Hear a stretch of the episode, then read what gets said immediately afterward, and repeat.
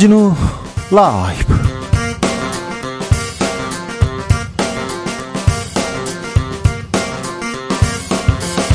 2022년 11월 25일 금요일입니다. 안녕하십니까. 주진우입니다. 여야가 예산안 처리를 조건으로 이태원 참사 국정조사 합의했습니다. 주호영 국민의힘 원내대표 좋아서 합의한 거 아니다. 고육지책이었다는 입장을 밝혔고요. 더불어민주당은 28일까지 이상민 장관 파면하라. 이렇게 요구했습니다. 그런데 국정조사 제대로 진행될 수 있을까요? 박지원 전 국정원장에게 물어봅니다.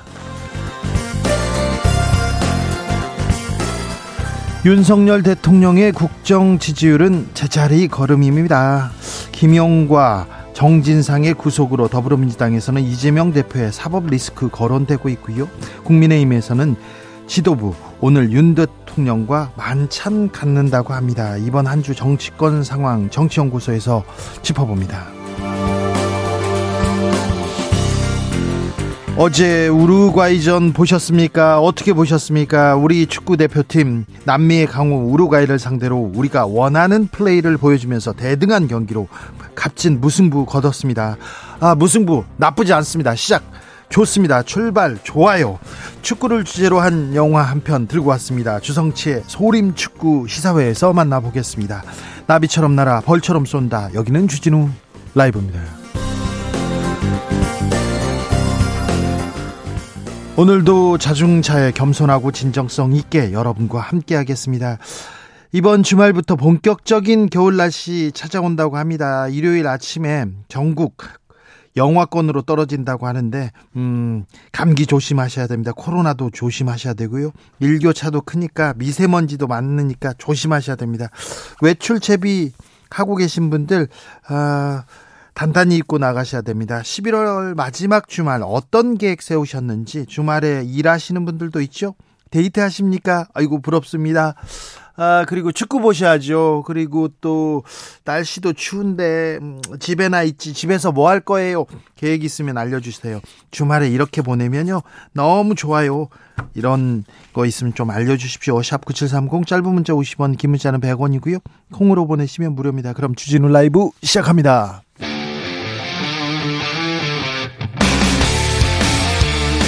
탐사보도 외길 인생 20년. 주 기자가 제일 싫어하는 것은?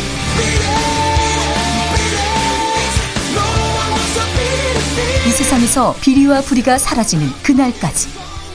오늘도 흔들림 없이 주진우 라이브와 함께.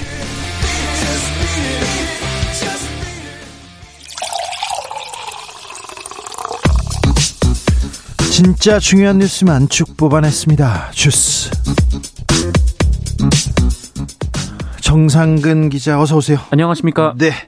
우리 축구 대표팀 어제 우루과이와 정말 잘 싸웠습니다. 네, 우리 축구 대표팀이 어제 피파 랭킹 14위 우루과이와 카타르 월드컵 첫 경기를 치렀습니다. 네. 이 결과는 0대 0 무승부였습니다만 이 좋은 경기력을 선보이며 승점 1점을 확보했습니다. 사실 우리만의 플레이를 펼친다. 빌드업 축구한다. 그거 전에 없던 일입니다. 굉장한 경기력을 보여주면서 전반전 오히려 우리가 좀 주도하기도 했습니다. 네, 오히려 우루과이가 역습을 노렸는데요. 하지만 아쉽게도 전반전 황의조 선수의 노마크 찬스 슈팅이 빗나갔고 아이고 그게 아까워였어요. 네. 반면 우루과이도 역시 골대를 두 번이나 맞추며 결정적인 득점 기회를 놓쳤습니다. 네. 어, 그래도 공수 모두 우리 대표팀 합이 잘 맞았는데요. 어, 특히 수비에서 김민재, 김영권 선수가 맡은 중앙 수비 또 양측면에 김진수, 김문환 선수가 상대방의 돌파를 번번이 끊어냈습니다. 네. 어, 공격에서는 손흥민 선수가 마스크를 쓰고 3주 만에 처음으로 경기에 나섰는데요. 그래도 손흥민은 손흥민입니다. 네, 투혼을 보여줬고요. 또 후반 교체로 들어온 이강인 선수는 특유의 볼 컨트롤과 패스로 존재감을 각인했습니다. 우리 막내 이강인 선수 나왔는데 어땠어요? 그랬는데 떨린 기색도 없이 재밌었어요 하면서 아 축구할 때 가장 행복하고요. 설렜다고 얘기하는데 아 이강인의 창의적인 플레이 볼 수 있어서 아우 좋았습니다. 네, 보는 사람들이 더 떨렸던 것 같습니다. 어 그렇습니까? 네. 떨렸습니까? 어, 우리 경기 끝난 후에 한 시간 후에 우리 같은 조 포르투갈 가나 경기 어떻 어땠습니까? 네, 포르투갈 대 가나의 경기는 포르투갈의 3대 2 승리로 끝났습니다. 어, 포르투갈의 호날두 선수는 월드컵 5개 대회 골이라는 금자탑을 쌓았습니다. 그래도 호날두는 또 페널티킥을 만들어서 자기가 성공시키더라고요.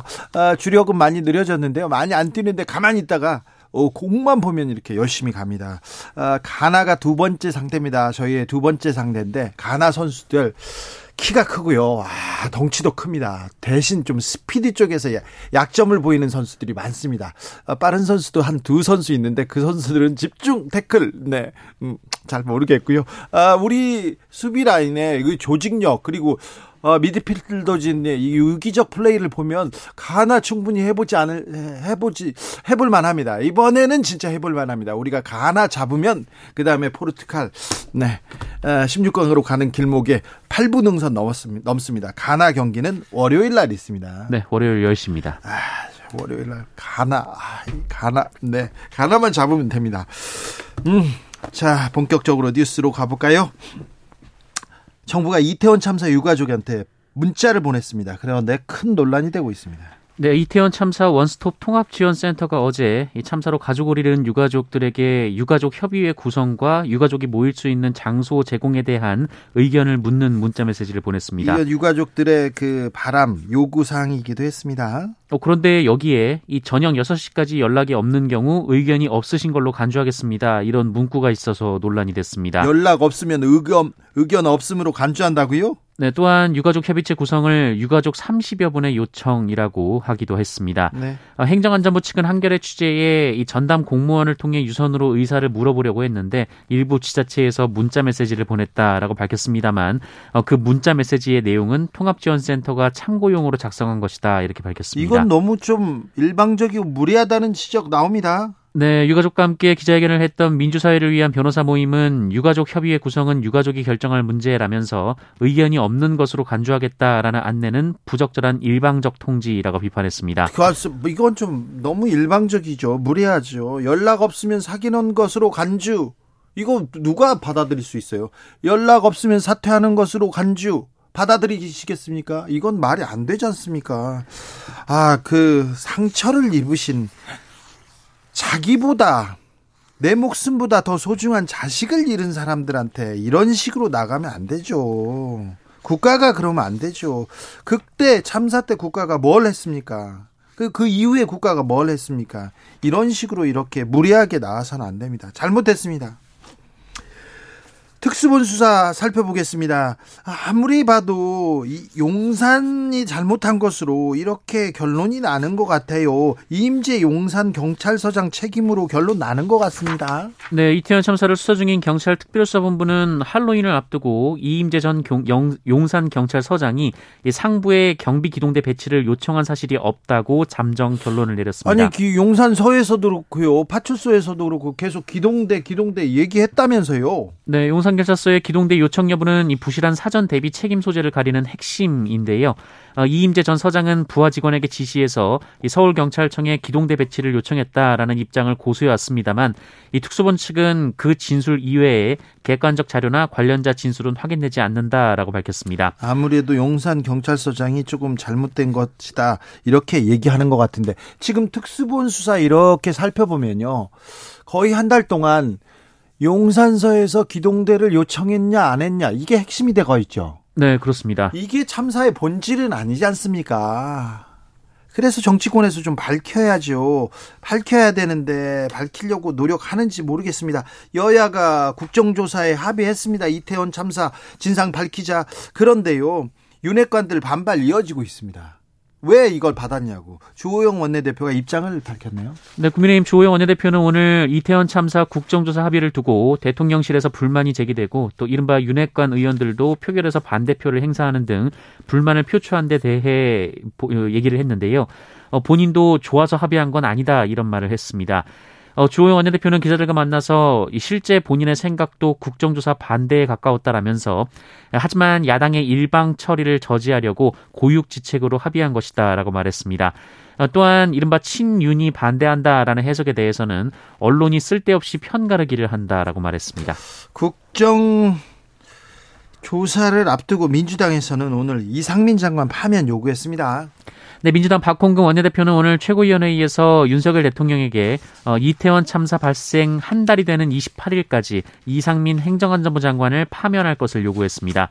어, 박홍구 원내대표는 역시나 경찰청 특별수사본부의 수사는 일선에 머물면서 핵심 윗선으로는 단 한 발짝도 못 대고 있다라면서 이 총체적 책임자로 경찰 수사를 받아야 할 이상민 장관이 경찰 지휘감독 책임자로 버티고 있기 때문이다라고 주장했습니다. 네.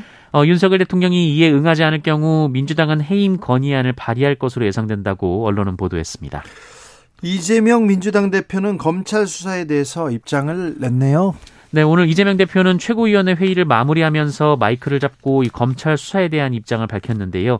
어, 검찰이 자신과 주변 사람들의 계좌 추적에 나선다 이런 보도가 나온 것에 대해 얼마든지 털어보라라고 말했습니다.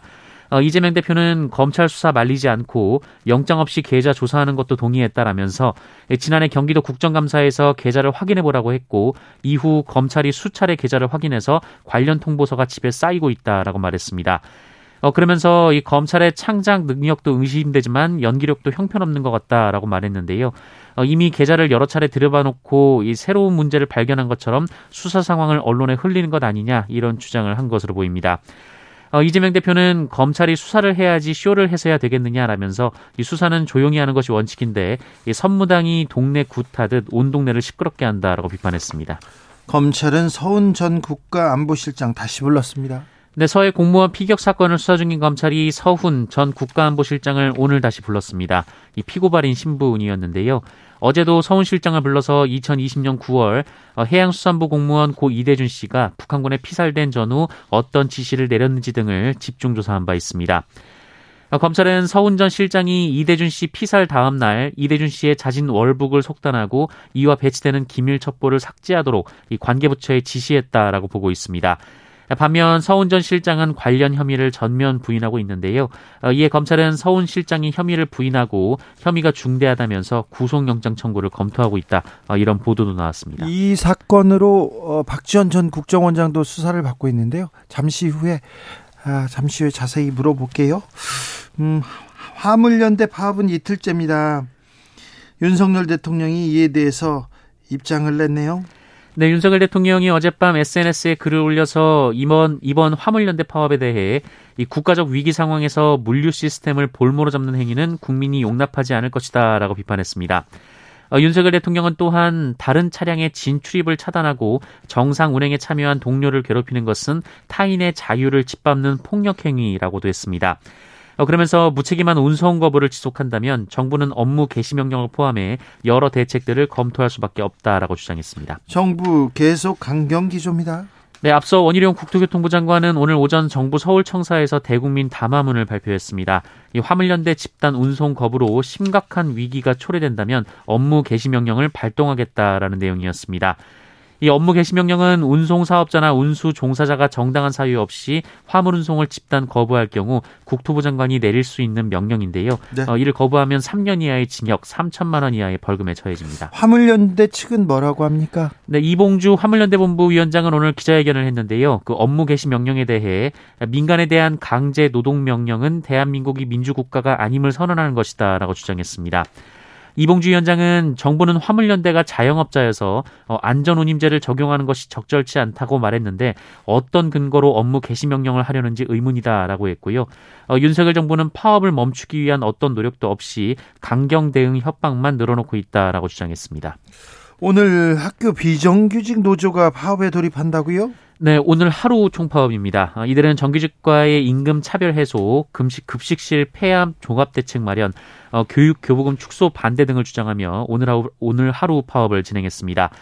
어, 여의도에서 출정식이 열렸는데요. 이 주최 측 추산 파업 참여 규모가 8만 명이었습니다. 정말 많이 모였더라고요. 여의도가 꽉 막혔습니다. 네, 특히 학생 급식실 종사자들과 돌봄 노동자들이 이번 파업에 가장 많이 참여한 것으로 알려졌는데요. 어, 일부 학교에서는 급식 운영에 차질이 있기도 했습니다.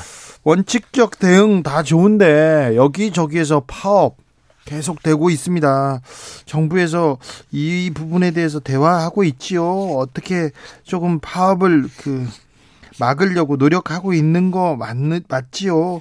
파업 얘기가 너무 많이 나옵니다. 불안합니다. 국민은 서울 한복판에서 생활고로 극단적인 선택을 한 사례가 또 나왔네요.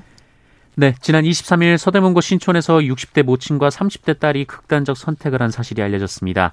어, 경찰과 소방은 세입자가 사망한 것 같다는 집주인의 신고를 받고 현장에 출동해 고인들을 확인했는데요. 어, 집 현관문에는 5개월 넘게 밀린 지난 8월 도시가스 요금 고지서가 붙어 있던 것으로 전해졌고요. 어, 집에 남은 쌀이 불과 2인분이었다고 합니다. 어, 이들 모녀는 보건복지부가 진행 중인 이른바 복지 사각지대 발굴 대상자였다고 하는데요. 이 복지부는 매년 건강보험료 체납, 고용 위험 등 어, 여러 위험 신호를 분석해서 위기 가구를 사전에 발굴하고 있지만 어, 이들은 주민등록상 거주지와 실거주지가 달라 도움을 받지 못했습니다. 어, 서울 서대문 경찰서는 수사 중인 사안이라면서 조만간 부검을 신청할 계획이라고 전했습니다. 선진국이라면서요. 세계를 선도한다면서요. 중동 붐도 우리가 일으킨다면서요. 그런데 서울에서 복지 사각지대에서 아직도 생활고로 극단적인 선택을 하는 사례가 계속 나오고 있습니다. 이건 정부가 좀 나서서 나서서 좀 도움의 손길을 뻗어야 됩니다. 이런 내용 안타깝습니다. 제2의 엠번방 주범 호주에서 검거됐네요.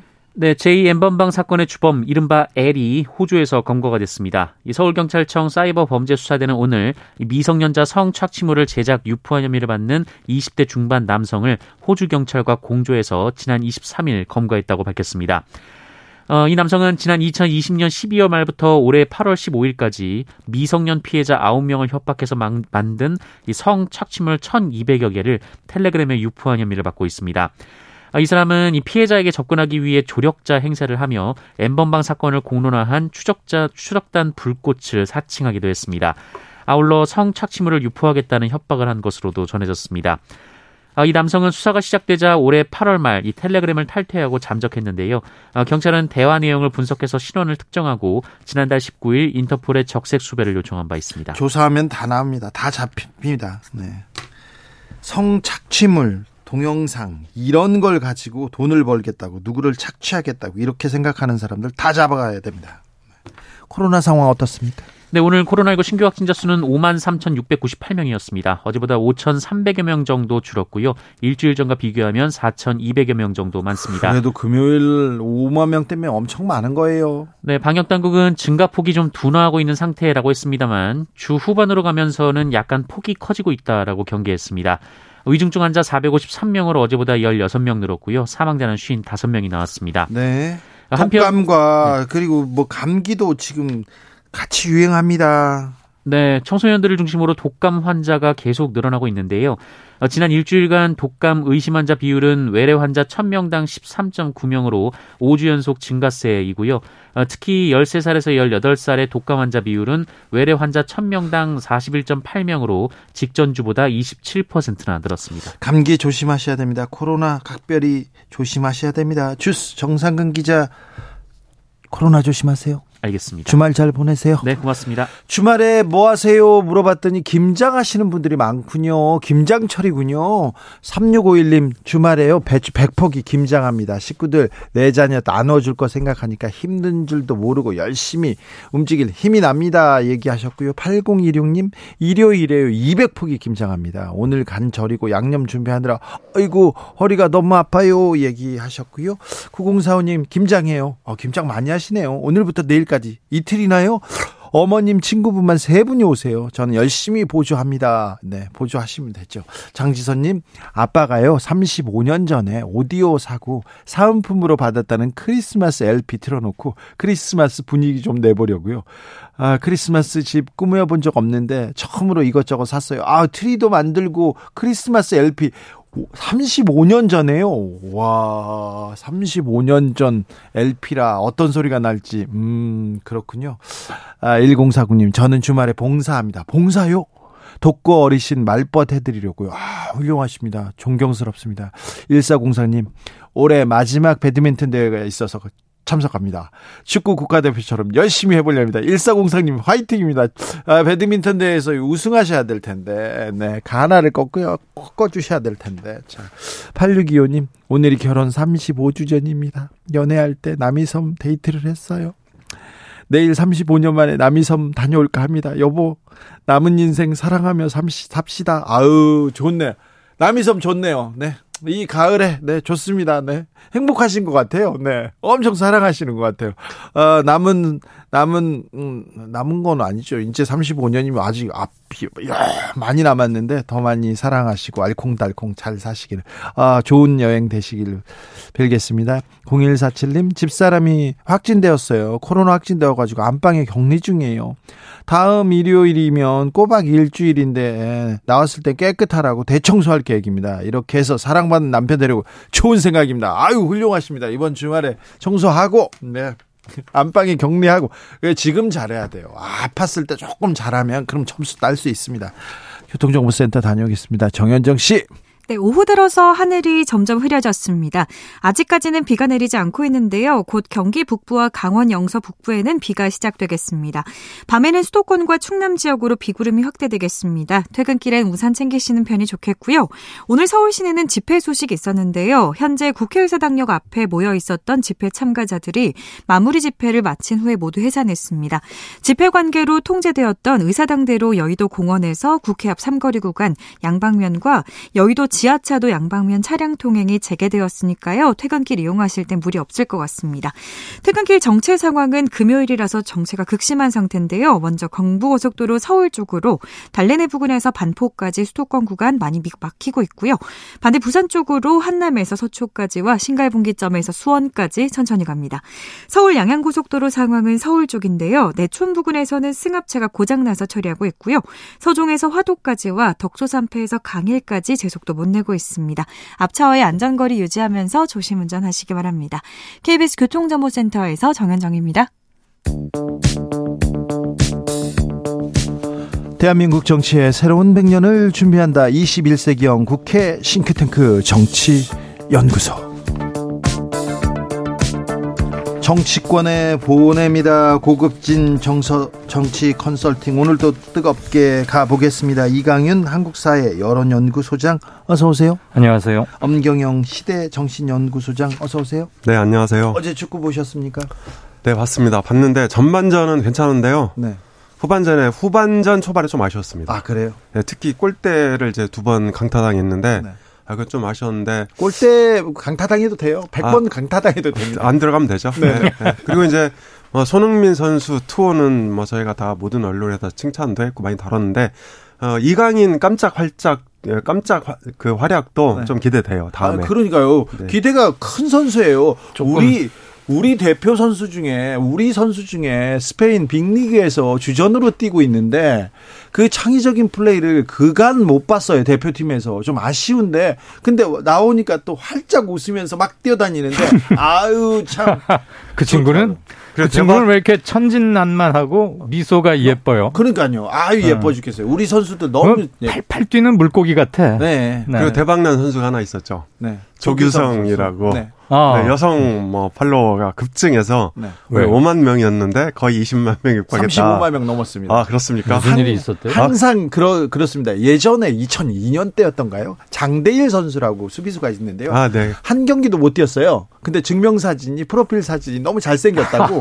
세계 팬투표에서 미남 선수로 이렇게 나오는데 꼭 아. 그런 수혜주들이 한 명씩 나옵니다. 그렇습니다. 그 남자인 제가 봐도 네. 참 멋있다는 생각이 들더라고요. 그렇습니까? 조규성, 조규성 누가 국내파인데 자 조규성이라고 전북 팀에 있는 네, 잘생겨서 지금 뜬 거예요. 아 근데 조규성 선수는요 음. 국내 잘하던데 국내 운동을 득점왕입니다. 어, 전북 현대에서 네, 네, 네. 득점왕이었습니다. 외모 때문이 아니고 네. 공을 잘 차는데 심지어 잘 생기기까지 했나 보지. 그렇죠. 어.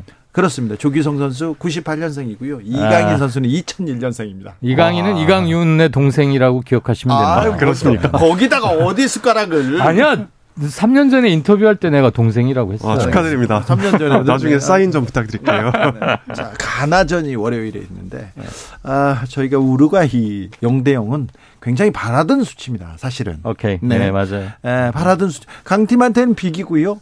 아, 조금 약팀한테는 그 이기면 되는데 아직 실망할 필요는 없죠. 아직은. 아, 그럼요. 네. 그럼요. 뭐 나쁘지 아, 않아요. 나쁘지 않습니다. 시, 출발 좋습니다. 음. 아, 가나가 우리의 1승 재물이 되는데요. 일단 아프리카 선수들은요 다혈질이어 가지고 저희가 자, 경기를 잘, 잘 풀지 않습니까? 그러면 템포를 잊을 수가 있어요. 맞아요. 주진우 기자도 한 축구 하시죠. 네, 제가 축구 이번에 일본하고 사우디가 너무 드라마틱하게 강팀들을 이기다 보니까 우리 기대치가 아무래도 높아진 게좀 있을 거예요.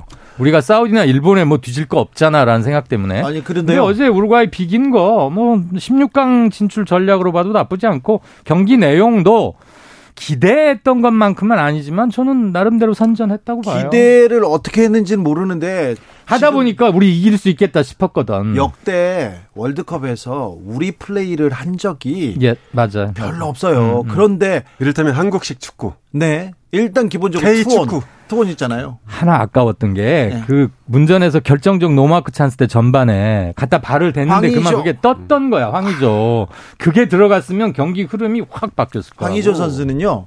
아, 매우 어려운 자세로 어려운 환경에서 골을 잘 넣습니다. 그런데 쉽, 쉬운 자세에서는 조금 약합니다.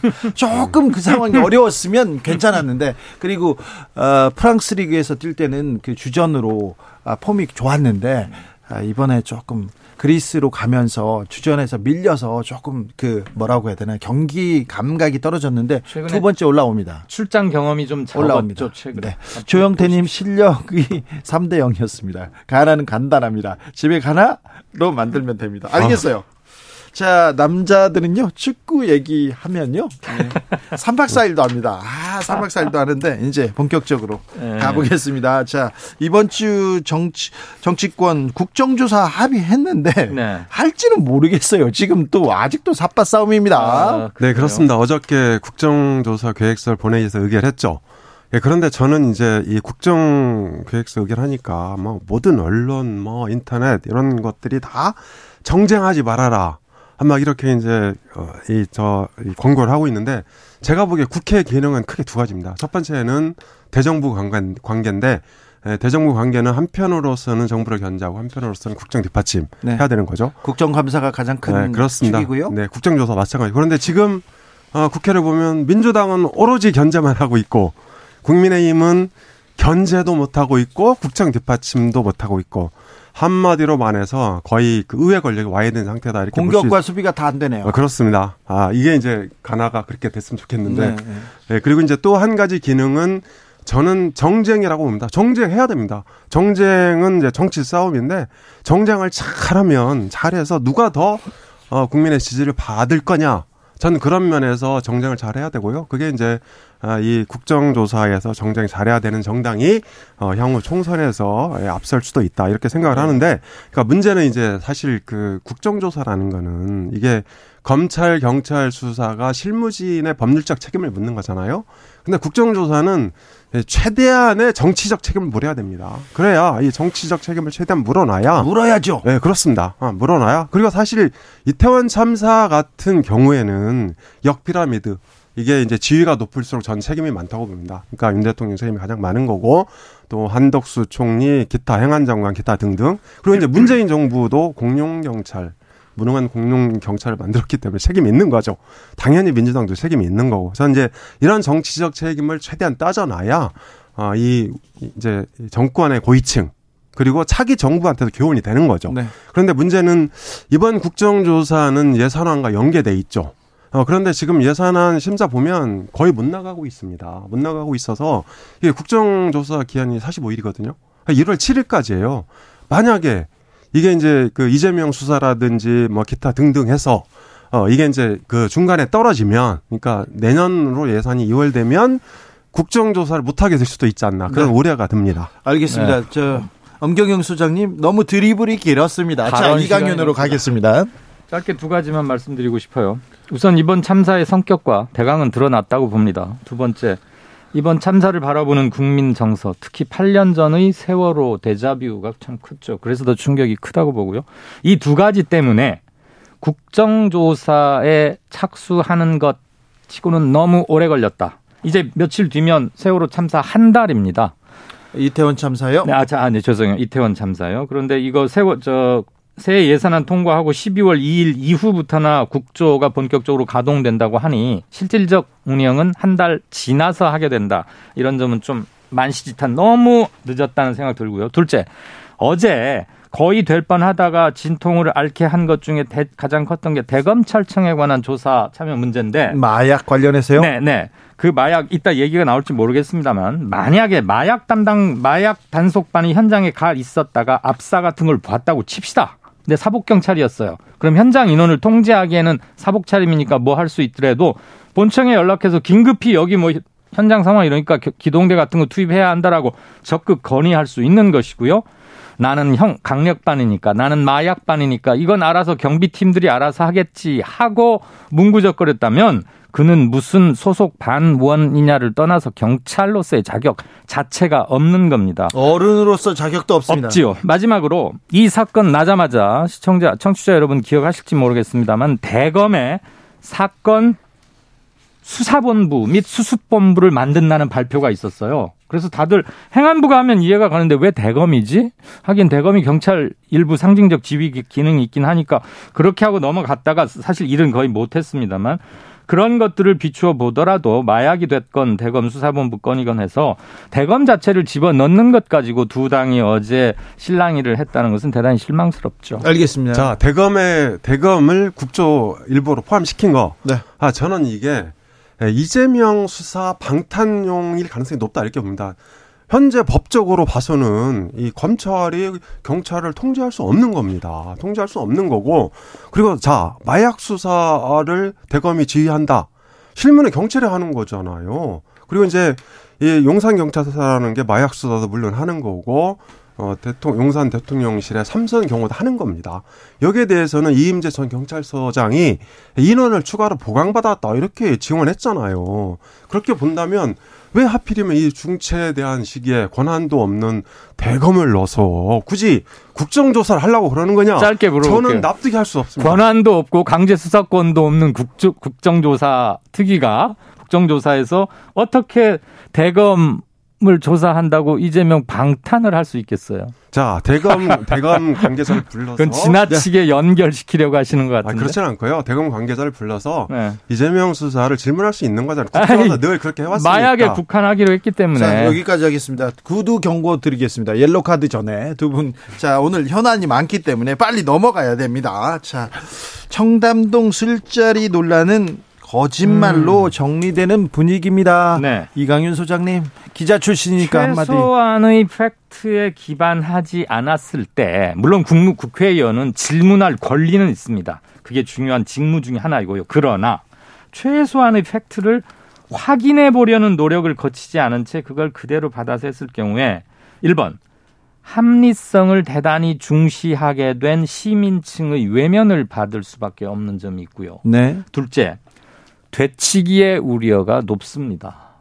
되치기요? 되치기, 를 당한다 이거죠. 네네. 그래서 물론 그 더 탐상가 그 매체에서는 일단은 따끈따끈해 보이는 팩트라고 생각했으니까 보도를 한다고 했고 김우겸 의원은 아마 그걸 연락을 받고 야 이거는 시의적절하게 내가 오늘 국감장에서 해야겠다 의욕이 앞선 건 알겠는데 다른 사람도 아니고 김의겸 기자가 기자 시절에 꽤 팩트에도 충실했던 것으로 우리 잘 알고 있으니까 그것을 조금 더 면밀하게 한 번쯤 생각해 본다. 유일하게 유일한 근거가 첼리스트라는 사람의 진술밖에 없었거든요. 당시 보도가. 그런 점은 좀 생각을 할 필요가 있다.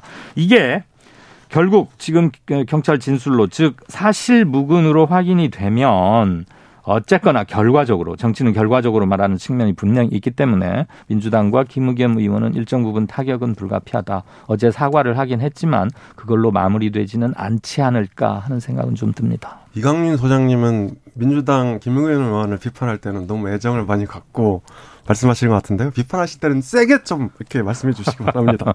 저는 민주당의 이번 행태야말로 네. 민주당 이름을 가짜 뉴스당으로 바꿔야 된다 이렇게 생각을 합니다. 자, 김무근 의원이 상담동 술자리 의혹을 제기하고 나서 얼마나 뻔뻔한 행동을 보였습니까? 그분이 이 청와대 대변인 출신이잖아요.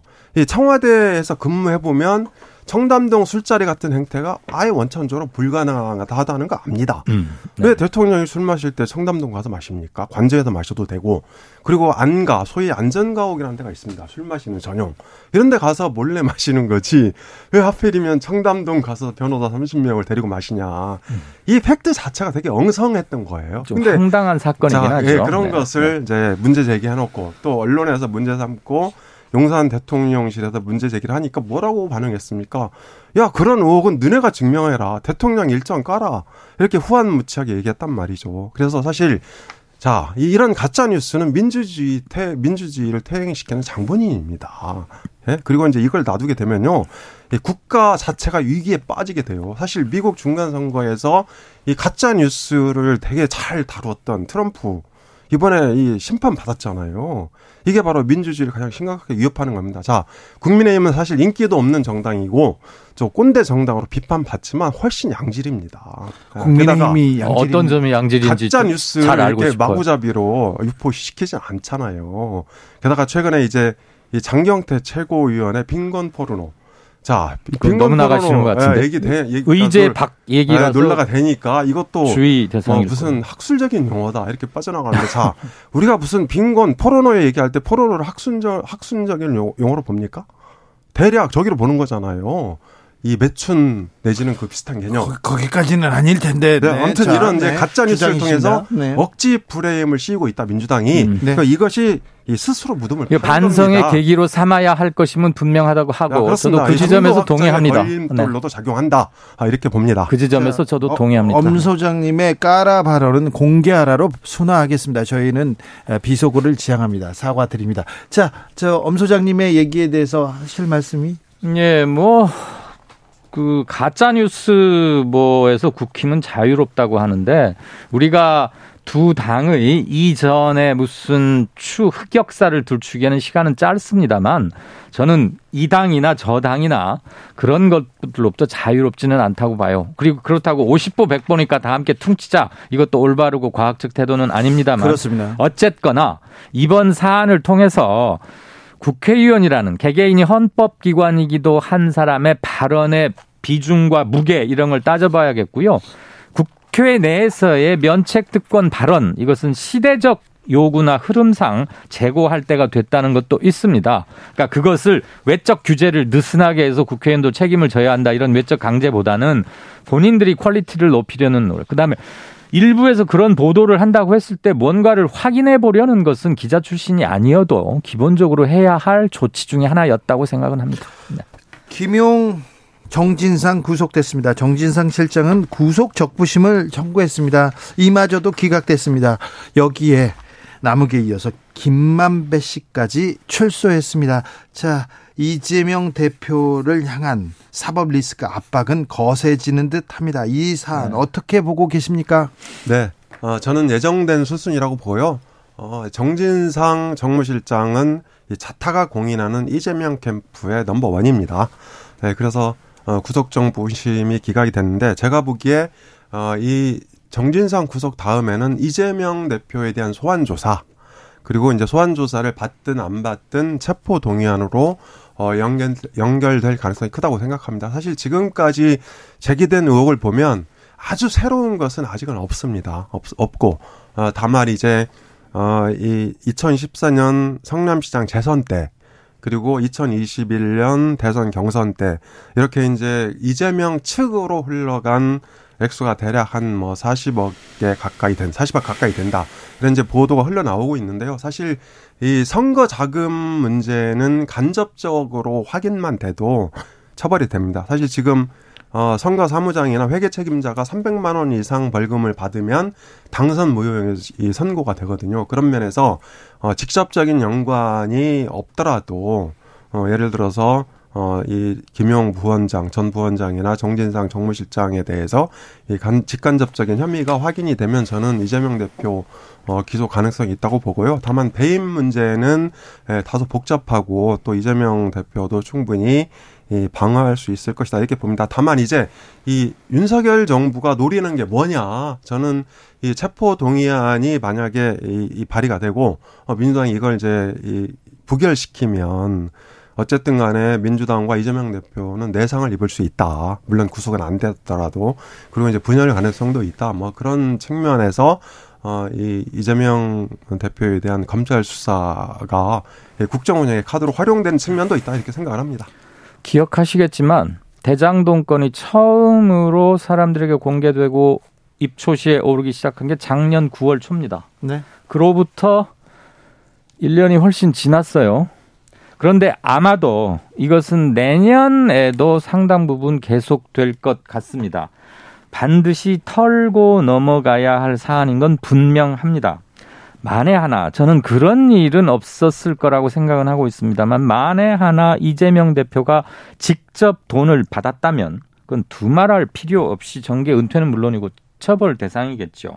그런 정도까지는 아닐 것 이라고 봅니다. 왜냐하면 오랫동안 대선을 준비하기 위해서 자기 관리는 했을 테니까요.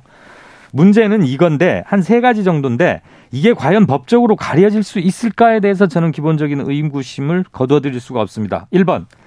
그 돈이 정말 두 사람을 통해서 건너가서 캠프 운영에 사용이 됐느냐 여부를 밝히는 겁니다. 만약에 캠프에 사용이 됐다면 이재명의 사전 인지 여부와 관계없이 이재명은 상당히 무거운 책임으로부터 벗어나기 힘들 겁니다. 두, 두 번째, 사전 인지를 했느냐 여부도 대단히 중요합니다. 만약에 사전 인지를 하고 암묵적 동의 같은 걸 통해서 이런 돈이 들어와서 캠프에 쌓였 사용된다는 걸 승인 아니는 인지만 했다고 해도 이건 치명적일 겁니다. 세 번째, 전혀 몰랐다. 그러면 몰랐을 경우에 어디까지 실정법으로 처벌할 수 있느냐?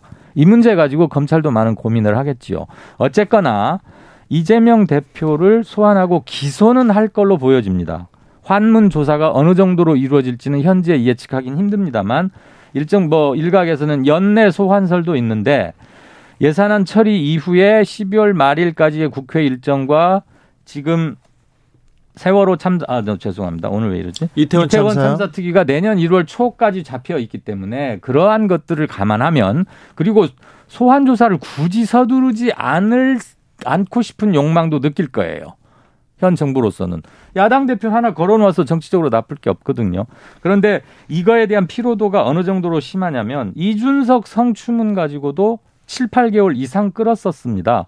역시 이걸 계속 끌수록 정치 보복 논란도 계속 가해질 것이기 때문에 이건 어차피 털고 가야 할 문제라면 빨리 어떤 식으로든 매듭을 짓는 게 서로에게 낫지 않을까 그런 생각을 합니다. 조금 장황하게 말씀하시니까 저도 한 말씀만 더 보태겠습니다. 이재명 대표가 캠프에서 돈 쓰이는지를 알았냐 몰랐냐. 이제 이게 논란이잖아요. 그런데 사실 이재명 대표는 돈에 대해서 되게 아니 그 돈이 민, 들어왔다는 전제하에 자, 자, 돈에 대해서 민감하게 반응하는 있고. 분입니다. 아, 잠깐만 들어보세요.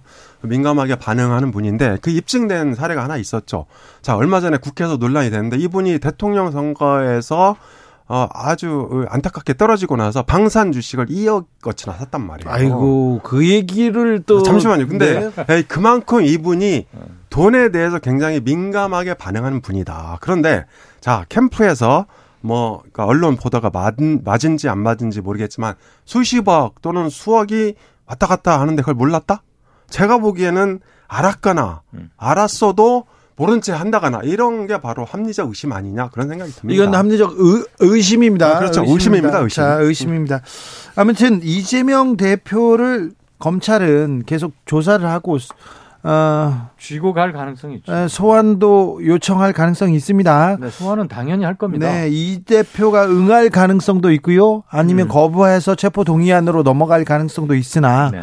이 문제는 계속해서 뜨거운 감자로 예. 네, 정 정계 이렇게 내년까지 2월 이렇게 확실시되는 문제입니다. 자, 어, 대통령에 대한 대통령 음, 취임 6개월이 지났는데요. 대통령 아, 긍정적인 지지율 네. 계속 답보 상태입니다. 계속 제자리 걸음을 하고 있다고 봐야 됩니까, 엄 소장님? 그렇습니다. 대통령 지지율은 이 호감도가 굉장히 중요합니다. 그런데 사실 호감도가 높아져야 대통령 지지율 상승 가능성이 있습니다. 그런데 윤석열 대통령은 비호감입니까? 네, 저는 좀 따뜻한 시선으로 보고 싶은데 네. 윤석열 대통령은 비호감도가 지금 너무 고착화돼 있습니다. 예. 최소 60% 이상입니다. 그러니까 호감도보다 비호감도가 두 배 높으니까. 그렇, 습니다 그리고 이제 어, 김건희 여사에 대한 논란도 많이 양산되고 있는데 사실 그것도 김 여사의 자체 문제가 아니고 윤석열 대통령의 호감도랑 연, 연동되어 있습니다. 예. 그래서 지금 말씀하신 대로 계속 30% 선에서 이제 왔다 갔다 하는데요. 지난번 한국갤럽 조사에서 29%였잖아요. 네. 그래서 이번 주에 1% 포인트 올랐는데 또 뭐 올랐다고 막 호들갑 떠는 사람들도 많이 있더라고요. 30%대로 올라섰다 했는데 그렇죠. 1%입니다. 앞에 앞에 이자와 삼자가 다른 거죠. 네. 어, 그래서 윤 대통령의 호감도는 아, 지지율은 호감도를 개선해야 된다. 그러니까 예를 들어서 국민 밉상이 되면 안 된다는 거죠. 그래서 저는 아, 이 소위 말하는 PI, 그러니까 이 president identity 이걸 개선하지 않으면 아, 당분간 대통령 지지는 오르기 어렵고 그리고 이제 어, 이 이재명 대표 수사를 강하게 하고 네. 아니면 체포 동의안을 낸다고 하더라도 어, 이 반사 효과를 윤 대통령이나 민주 민주당이 아, 국민의힘이 가져갈 가능성이 크지 않다. 아, 이렇게 좀 부정적으로 전망하고 있습니다. 네. 네. 저 저기 MBC하고 싸우는 듯한 모습을 보이고 있으면 이게 호감도가 이렇게 이렇게 나아질까요? 그렇죠. 그것도 이제 그이 비호감도를 높이는 요소 중에 하나죠. 그 3대 6 구도 좋게 본다 30%, 아, 참, 문제 있다 60%. 이 구도는 아직 고착화됐기 때문에 여기에서 큰, 그 다음에 이태원 참사가 있고 나서도 크게 빠지지 않았다는 것. 네. 하방 경직성을 확인해 줍니다. 네. 이전 박근혜나 이명박 때 굉장히 핀치에 몰렸을 때는 이거보다 훨씬 아래로 내려간 적이 많, 있거든요. 네. 10%대로. 뭐, 네, 그렇죠. 이, 아, 그렇죠. 지금은 그렇지는 않고 있고요. 네. 잘한다고 평가한 분들에게 그 이유를 물었더니 자유응답을 하겠어요. 주관식으로 대답하겠더니 외교, 그다음에 전반적으로 잘한다. 열심히 한다. 이런 걸 들었습니다. 한때는 잘한다고 대답했는데 그 이유는 잘 모르겠다라고 답한 게 1위인 적도 있었습니다. 그때에 네. 비하면 약간은 변화고요. 잘 못하고 있다라는 분들이 꼽은 못하는 이유는 경험 자질이 부족하고 무능하다. 그다음에 독단적이고 일본적 일방적이다. 소통을 잘 못하고 있다. 이런 걸 들었고 이태원 참사건 및 언론 탄압, MBC 대응 문제들 이런 걸 잘 못하고 있다는 것을 5% 6% 순으로 꼽아도 주셨습니다. 또 하나 윤 대통령과 국민의힘의 인기가 매우 바닥 상태인데도 민주당은 그 반사 이익을 거의 흡수하지 못하고 있습니다. 네. 그 이유는 당내 리스크도 있는 것이고 민주당이 뭔가 확실히 바뀌어야 되는데 즉자적으로 그때그때 사안별로 그냥 국힘과 말싸움하는 수준으로만 하고 있는 게 아닌가에 대한 근본적인 회의감, 그다음에 꾸지람 이런 것들이 좀 작용을 하는 것 같습니다. 그리고 정담동 사건 같은 결정적인 또 네, 실책. 헛발질 또 실책 그렇, 같은 것도 작용. 네, 그렇죠. 그러니까 네. 오늘 이제 정당 지지율 보면 그짠 것이나 한 것처럼 각, 각각 33%잖아요. 네. 아, 민주당과 국민의힘. 그러니까 쉽게 말해서 중도와 무당층을 양당이 전혀 흡수하지 못하고 있다. 아하. 아, 그러니까 이 태극기로 상징되는 아, 국민의힘의 고정 지지층 그리고 개딸로 표현할 수 있는 아, 민주당의 고정 지지층이 팽팽하게 맞서고 있다. 저는 그렇게 생각이 들고요. 그리고 대통령 지지율과 관련해서 하방 경지성을 말씀하셨는데 저는 이제 반은 동의하고 반은 동의 안 합니다. 그러니까 반은 동의하는 점 뭐냐면 어, 윤석열 대통령을 지지하는 30%는 이재명 대표에 대한 절대 비토층이다. 음. 아, 이렇게 이제 생각이 되는데요. 대략 어, 이 어, 대구, 경북, 부산, 경남 유권자 합치면 한 30% 정도 되고요. 또 60대 이상 유권자가 대략 한 30% 됩니다. 아, 그래서 이재명 대표를 절대적으로 비토하는 그런 비중과 비슷하다. 네. 그리고 이제 그나마 아, 이, 이 30% 아래로 떨어지는 걸 막은 거는 뭐냐? 각종 카드를 적정하게 구사했다. 어떤 카드요? 네. 그러니까 네, 윤석열 정부는 카드 정부라고도 할 수 있는데요. 자, 어, 이태원 참사가 벌어진 첫 번째 국가 애도 기간으로 아, 이, 이 굉장히 스텝 빠르게 지정을 했어요. 그래서 이제 윤 정부 쪽으로 책임론이 차단하는 걸 막았죠. 애도 정국을 조정하면서. 아, 애도 정국으로 그렇습니다. 아, 애도 정국이 좋은 카드였군요. 네, 오랜만에 대한 반발도 상당히 네, 컸었는데. 네, 물론 이제 반발 있었지만 어쨌든 아, 이게 그 꽃다운 청춘이 이제 158명이나 사라졌지 않습니까? 그거에 대한 슬픔을 온 국민들이 같이 느끼고 있기 때문에 저는 일정 부분 먹혔다. 그리고 이제 거기에서 어, 두 번째 주에서 이 지지율 하락을 막은 거는 예, 각종 검찰 수사 카드를 동시다발적으로 썼다. 그때 이제 뭐 정진상 기타 국, 국가보안법 등등 여러 수사를 했잖아요. 수사도 그 카드군요. 그렇습니다. 검찰 수사가 가장 유력한 솔직히 그 국힘이나 용산에서 이 얘기 들으면 엄 소장 되게 싫어하겠는데. 아마 꼭 그렇지는 않습니다. 이게 이제 이런 수사를 카드라고 해버리면 인정을 해. 아니 수사를 카드라고 해버리면 검찰을 지금 정치적으로 쓰고 있다 이 얘기 아닙니까? 아, 닙니다저 이광윤 소장님. 그러니까 어느 정부나 카드를 쓸 수 있고요. 아니 그래. 아, 저는 윤석열 정부가 잘 되길 바라는 사람 네. 중에 하나입니다. 잠깐만요. 들어보자고요. 그 자, 카드 그 자, 그리고 세 번째는 네. 자, G20. G20 정상회담에서 나름대로 성과가 있었다. 물론 이제 어. 뭐 국제회의 자체가 뭐 특별한 성과를 가져오기는 어렵지만 그래도 순방 외교 중에서는 가장 무난했잖아요. 음. 그 다음에 다시 그 이 카드 카드 수사 카드 정국으로 돌아왔다. 어, 뭐 정진상 수사 그렇 수사도 그렇고 네. 어, 이재명 수사에 대한 가능성이 높아지면서 지지율 추가 하락을 막고 있다. 아무튼 사실 이제 윤석열 정부가 안타깝긴 한데요. 네. 너무 인기가 없다 보니까 네.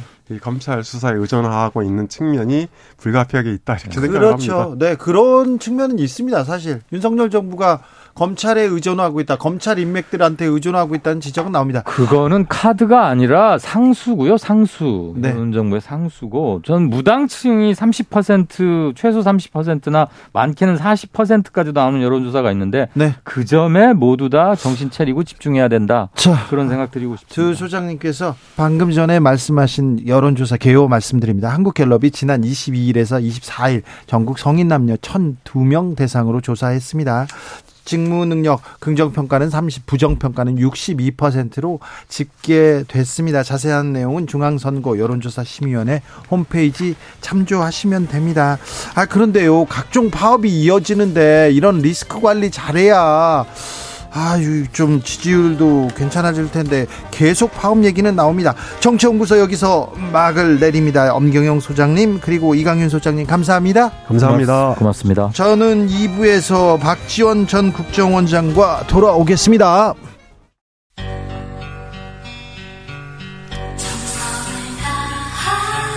정성을 다하는 국민의 방송 KBS 주진우 라이브 그냥 그렇다고요.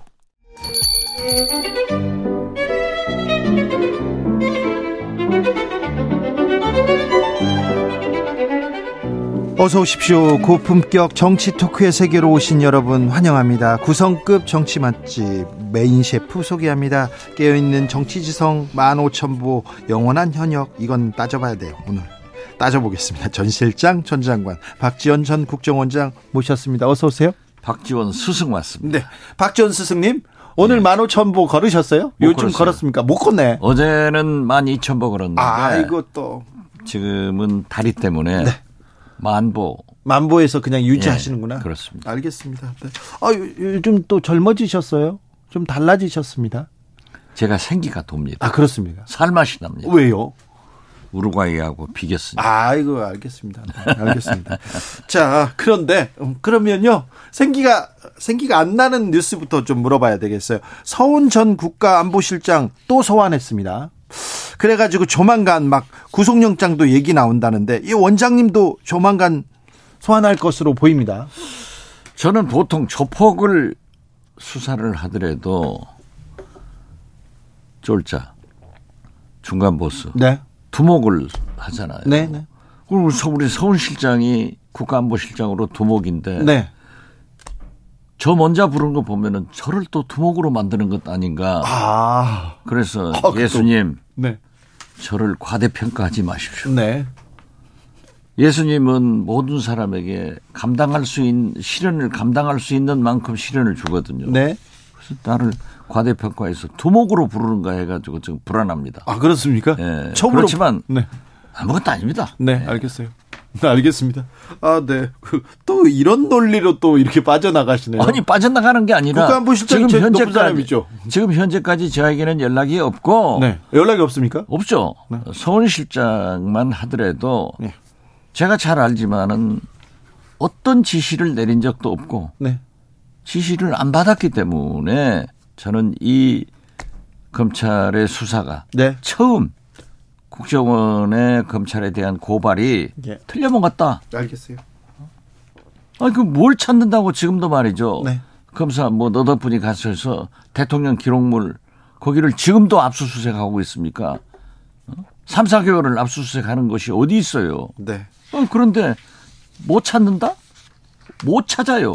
없으니까 못 찾는 거예요. 알겠습니다. 지시받은 게 없어요. 지시받은 것도 없어서 못 찾는다? 그렇죠. 네. 네. 하나도 안 불안하다? 안 불안, 좀 불안하다고 했잖아요. 불안해요. 아, 그렇죠. 왜냐면 내가 두목이 되는가 하고. 아, 그게 걱정이다? 예. 네. 그 급이 아닌데 자꾸 박지원을 아, 키워준다. 아, 그렇죠. 네.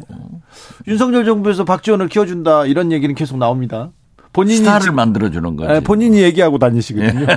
네. 제가 뭐 얘기한 게 아니라 네. 국민이 그렇게 생각을 합니다. 그러게요. 네. 여기저기에서 박지원 저도 그래서 네. 최근에 그 박지원의 식탁 네? 이런 유튜브를 네. 탔습니다. 네, 지금. 알겠어요. 알고 있어요. 네. 알고 있는데요. 그 한번 좀 들어와서 구독도. 누르고 저도 관심 없어요. 누르세요. 아 그런데 제가 지방 강연에 갔더니 네. 박지원 원장하고 같이 오라고 손잡고 오라고 그래가지고 제가 그런 말 했습니다. 아 제가요. 네. 보통 인기가 아닙니다. 알았어요. 알겠어. 여의도 공원을 걸어도 알았다고요. 어디를 걸어도 네. 아무튼 3분의 2 이상이 잘한다. 네. 사진 찍자, 악수하자. 네. 예전에 없던 인기가. 제가 대종상 주연상 받은 사람. 아이고, 그만 이제 아카데미상 받은 사람. 옐로 카드 여기 옐로 카드. 네. 박지원 원장 옐로 카드입니다. 자, 본격적으로 가보겠습니다. 오늘 윤석열 대통령이 여당 지도부하고 만찬을 합니다. 사실 계속해서 야당 대표랑 밥 먹어라, 밥 먹어라. 계속 얘기했는데 박지원 원장이 얘기하니까 더 안 만나는 것도 같아요. 자, 어, 떻게 보십니까? 자, 오늘 그렇게 만찬을 하시면은 네. 어, 그건 짬짬이에요. 자기들끼리 하는 거니까. 네. 그래서 진정한 협치를 해라. 네. 국민들이 요구를 하고 있지 않습니까? 네. 아마 다음 주일 정도는 민주당, 예. 야당하고 하지 않을까. 그래요? 이렇게 봅니다. 그런데 오늘 어떤 분이 그런 얘기를 하신 걸 보도를 보니까 네. 이재명 대표는 지금 뭐 내사 범죄 혐의자 예. 뭐 이런 식으로 했더라고요. 윤석열 대통령이 서울법대를 나와서 고시를 합격해서 검사하신 분 아니에요? 네. 총장하신 분 아니에요? 네. 또 최근에도 MBC 사태 헌법 수호 이런 운운을 했는데 헌법에 네. 법원의 최종 판결이 나오기 전까지는 무죄 추정의 원칙이 적용되는 겁니다. 무죄죠. 그렇기 때문에 그러한 말씀을 말고 진짜 협치를 위해서는 이재명 대표, 박홍근 원내대표 등 민주당, 야당 사람들과 밥도 먹고 소주도 한잔 하시면서 협치를 해라. 저는 그렇게 말씀드립니다. 다음 주쯤 만날 것 같다고요? 아, 이거는 정치군단 틀릴 것 같은데요. 지금껏 아니, 6개월 동안. 틀리더라도 네. 그렇게 해나가야 돼요. 해라. 네. 해라. 저는요, 네. 어, 제가 민주당 국회의원이 아닐 때 네. 청와대 가서 문재인 대통령을 만난 적이 있어요. 네. 그때 거기에서 그 2018년인가 9.19 예. 예, 그 저 평양 네. 회담할 때 그 야당과도 좀 대화를 하십시오. 아, 야당한테 설명해라. 네, 홍준표 대표한테 좀 설명을 했으면 좋겠습니다. 네. 하고 건의를 했더니요. 네. 금방 나와서 그때 임종석 비서실장일 거예요. 네. 같이 걸어가시더라고요. 네. 그런데 이제 차 타고 나오니까 홍준표 대표하고 만나기로 합의됐다. 아. 이렇게 발표를 하더라고요. 네. 제 말씀을 들으면 다 잘 돼요. 알겠습니다. 야당과 만나서 야당 대표와 만나서 허심탄회하게 협치 협치를 위해서 얘기해라. 그렇죠. 그런데 야당 대표 이재명 대표는 만날 생각이 없는 것 같아요. 아니 글쎄 그 만날 생각이 없는 게 지금 현재 검찰 뭐 조사 대상이다. 예. 이런 얘기를 하는 것은 헌법 정신에 어긋난다 이거죠. 아 그래요? 음, 이럴 때일수록 무죄 추정 원칙인데 네. 그리고 어떻게 됐든 이재명 대표는 윤석열 대통령과 대통령 선거를 해서 네. 1,610만 표, 네. 0.73%로 졌잖아요. 네. 그리고 지금 현재 원내 의석을 거의 3분의 1을 가지고 있는 야당의 대표 아닙니까? 어? 여소야대의 제1야당 대표 아닙니까? 예. 파트너로 만나야죠. 네. 누구하고 정치를 하겠어요? 예. 저하고 정치하겠어요? 그건 아니잖아요. 아니 박지원 원장하고도 해야죠. 저는 그 반열에 못 들어가요. 아이고 또 아까는 아니, 그렇죠. 두봉이라고 하더니 아니, 아니 네. 저는 이렇게 자유스럽게 얘기는 할 수 있지만은 네. 저를 한번 불러주시면 좋죠. 네. 저도 이렇게 드릴 말씀이 있는데 여야 대표로 영수급이 아니다 이거죠. 알겠습니다. 그 의전 관계를 좀 잘 아세요. 네, 알죠. 네. 저는 실업자예요. 네, 알겠어요. 알았어요. 네. 네. 자, 그런데 아, 그, 그, 어, 뭐 사법 리스크니 뭐니 말이 나오더라도 야당 대표하고 만나야 된다. 다음 주라도 만나라. 그렇습니다. 네, 네. 알겠습니다. 그 자꾸 윤석열 대통령께서 말, 많이 말씀하시는 헌법에 네. 무죄 추정 원칙 아닙니까? 네, 네. 예. 그때까지는 만나야죠. 그렇죠. 대통령이고 대통령이어서 대통령이 손을 내미는 것처럼 보이는 게 국민들한테 훨씬 좋죠. 그렇죠. 협치를 한다, 노력한다. 아, 그렇죠. 그렇죠. 네. 조금 세게 들어야 될 텐데요. 음. 대통령 어, 청담동 술자리는 거짓으로 드러나는 것 같습니다. 이 문제는 어떻게 정리돼야 됩니까? 저는 처음부터 그 김우겸 의원이 그러한 얘기를 했을 때, 네. 야 대한민국이요 CCTV가 네. 엄청나게 많아요. 그러게요. 그리고 우리 국민들이 핸드폰 가지고 네. 뭐 얼마나 신고 정신이 많습니까? 네. 최소한 대통령 일행이 거기를 가셨다고 하면은 그러한 제보가 많이 있을 거다. 네. 그런데 그게 없더라고요. 네. 또 그렇게 김용겸 의원이 말씀을 했더라도 결과적으로 보니까 첼리스트의 세치 허가 예. 이렇게 그냥 농단이 된 거예요. 예. 그렇지만은 야당 국회의원이 야당 최고위원이 그러한 얘기를 구체적으로 들었으면은 물어보는 것은 좋아요. 네. 그러나 지금 현재 사실이 아닌 것으로 거의 판명이 났지 않습니까? 네. 이 이상 끌고 가면 안 된다. 네. 그러니까 김우겸 의원이 윤석열 대통령께 유감을 표시했는데 심심한 유감을 표한다고 했습니다. 그 정도 가지고는 납득이 안 돼요. 그래요? 그 정치인들이요 말 가지고 그렇게 희롱하면 안 돼. 네. 어? 솔직히 네. 죄송합니다. 네. 잘못됐기 때문에 사과드립니다. 네. 이렇게 털어버려야 돼요. 아, 더 진솔하게 그렇죠. 잘못했다고 사과해. 뭐, 뭐 정치적으로 유감을 표시하고 뭐 어쩌고 이러면 안 됩니다. 알겠습니다. 더 그런데요. 네. 네. 어, 사퇴 주장도 나오고요. 또 한동훈 법무장관은 이제 책임져야 된다 하면서 법적 책임을 묻겠다 이렇게 얘기 나오는데. 한동훈 장관이 또 그러면 안 돼. 거기도 그러면 안 됩니다. 그렇죠. 네. 그분이 무슨 검사예요? 현직 검사 아니잖아요. 네. 법무부 장관이에요. 네, 네. 국무위원이야. 네.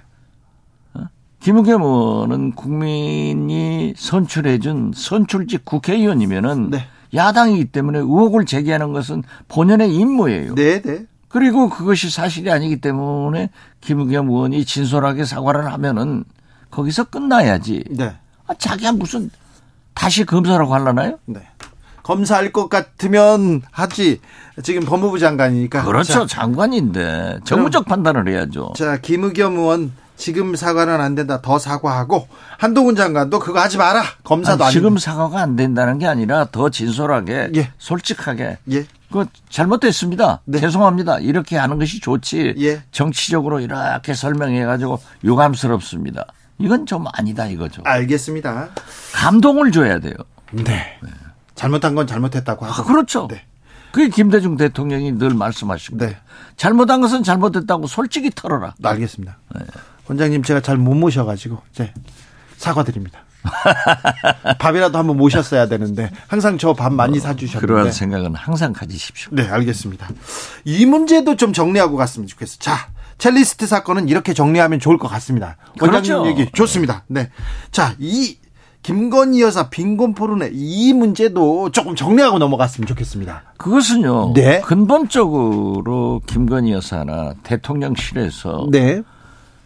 공적 관리를 받으면 돼요. 네. 어디를 가시건 김건희 여사가 대통령실 출입 기자. 네. 어? 거기 출입 기자의 사진. 네. 출입 기자의 보도를 하면은 문제가 없어요. 그렇죠. 그런데 꼭 김건희 여사는 가실 때마다 어? 비, 비공개로 비공개로 비밀리 또 거기 전속 사진 보도 자료를 내서 이렇게 해주라 그것이 문제예요. 예. 그래서 저는 대통령 내부는 물론 비공식적인 행사를 할 수 있습니다. 네. 그리고 이번에 그 도스태핑의 가림막 네. 같은 것은 처음부터 했어야 돼요. 아 그렇습니까? 그렇죠. 대통령실에서 준비가 부족한 거예요. 네. 저처럼 경험과 모든 것을 아는 사람이 하나도 없어. 네, 네. 그런다고 내가 갈 수도 없고. 네, 알겠어요. 그런데 네. 아무튼 대통령의 출퇴근이나 출, 출입이 네. 모두 공개돼서는 안 돼요. 그렇죠. 그리고 대통령실을 업무적으로나 대통령실 대통령 면담을 위해서 들어오시는 분들이 국내인이건 외국인이건 다 공개돼서는 안 돼요. 예. 그렇기 때문에 가림막을 있는 것은 당연하다. 네. 어? 이렇게 하듯이 처음부터 했어야 된다. 했다 이거죠. 네. 네.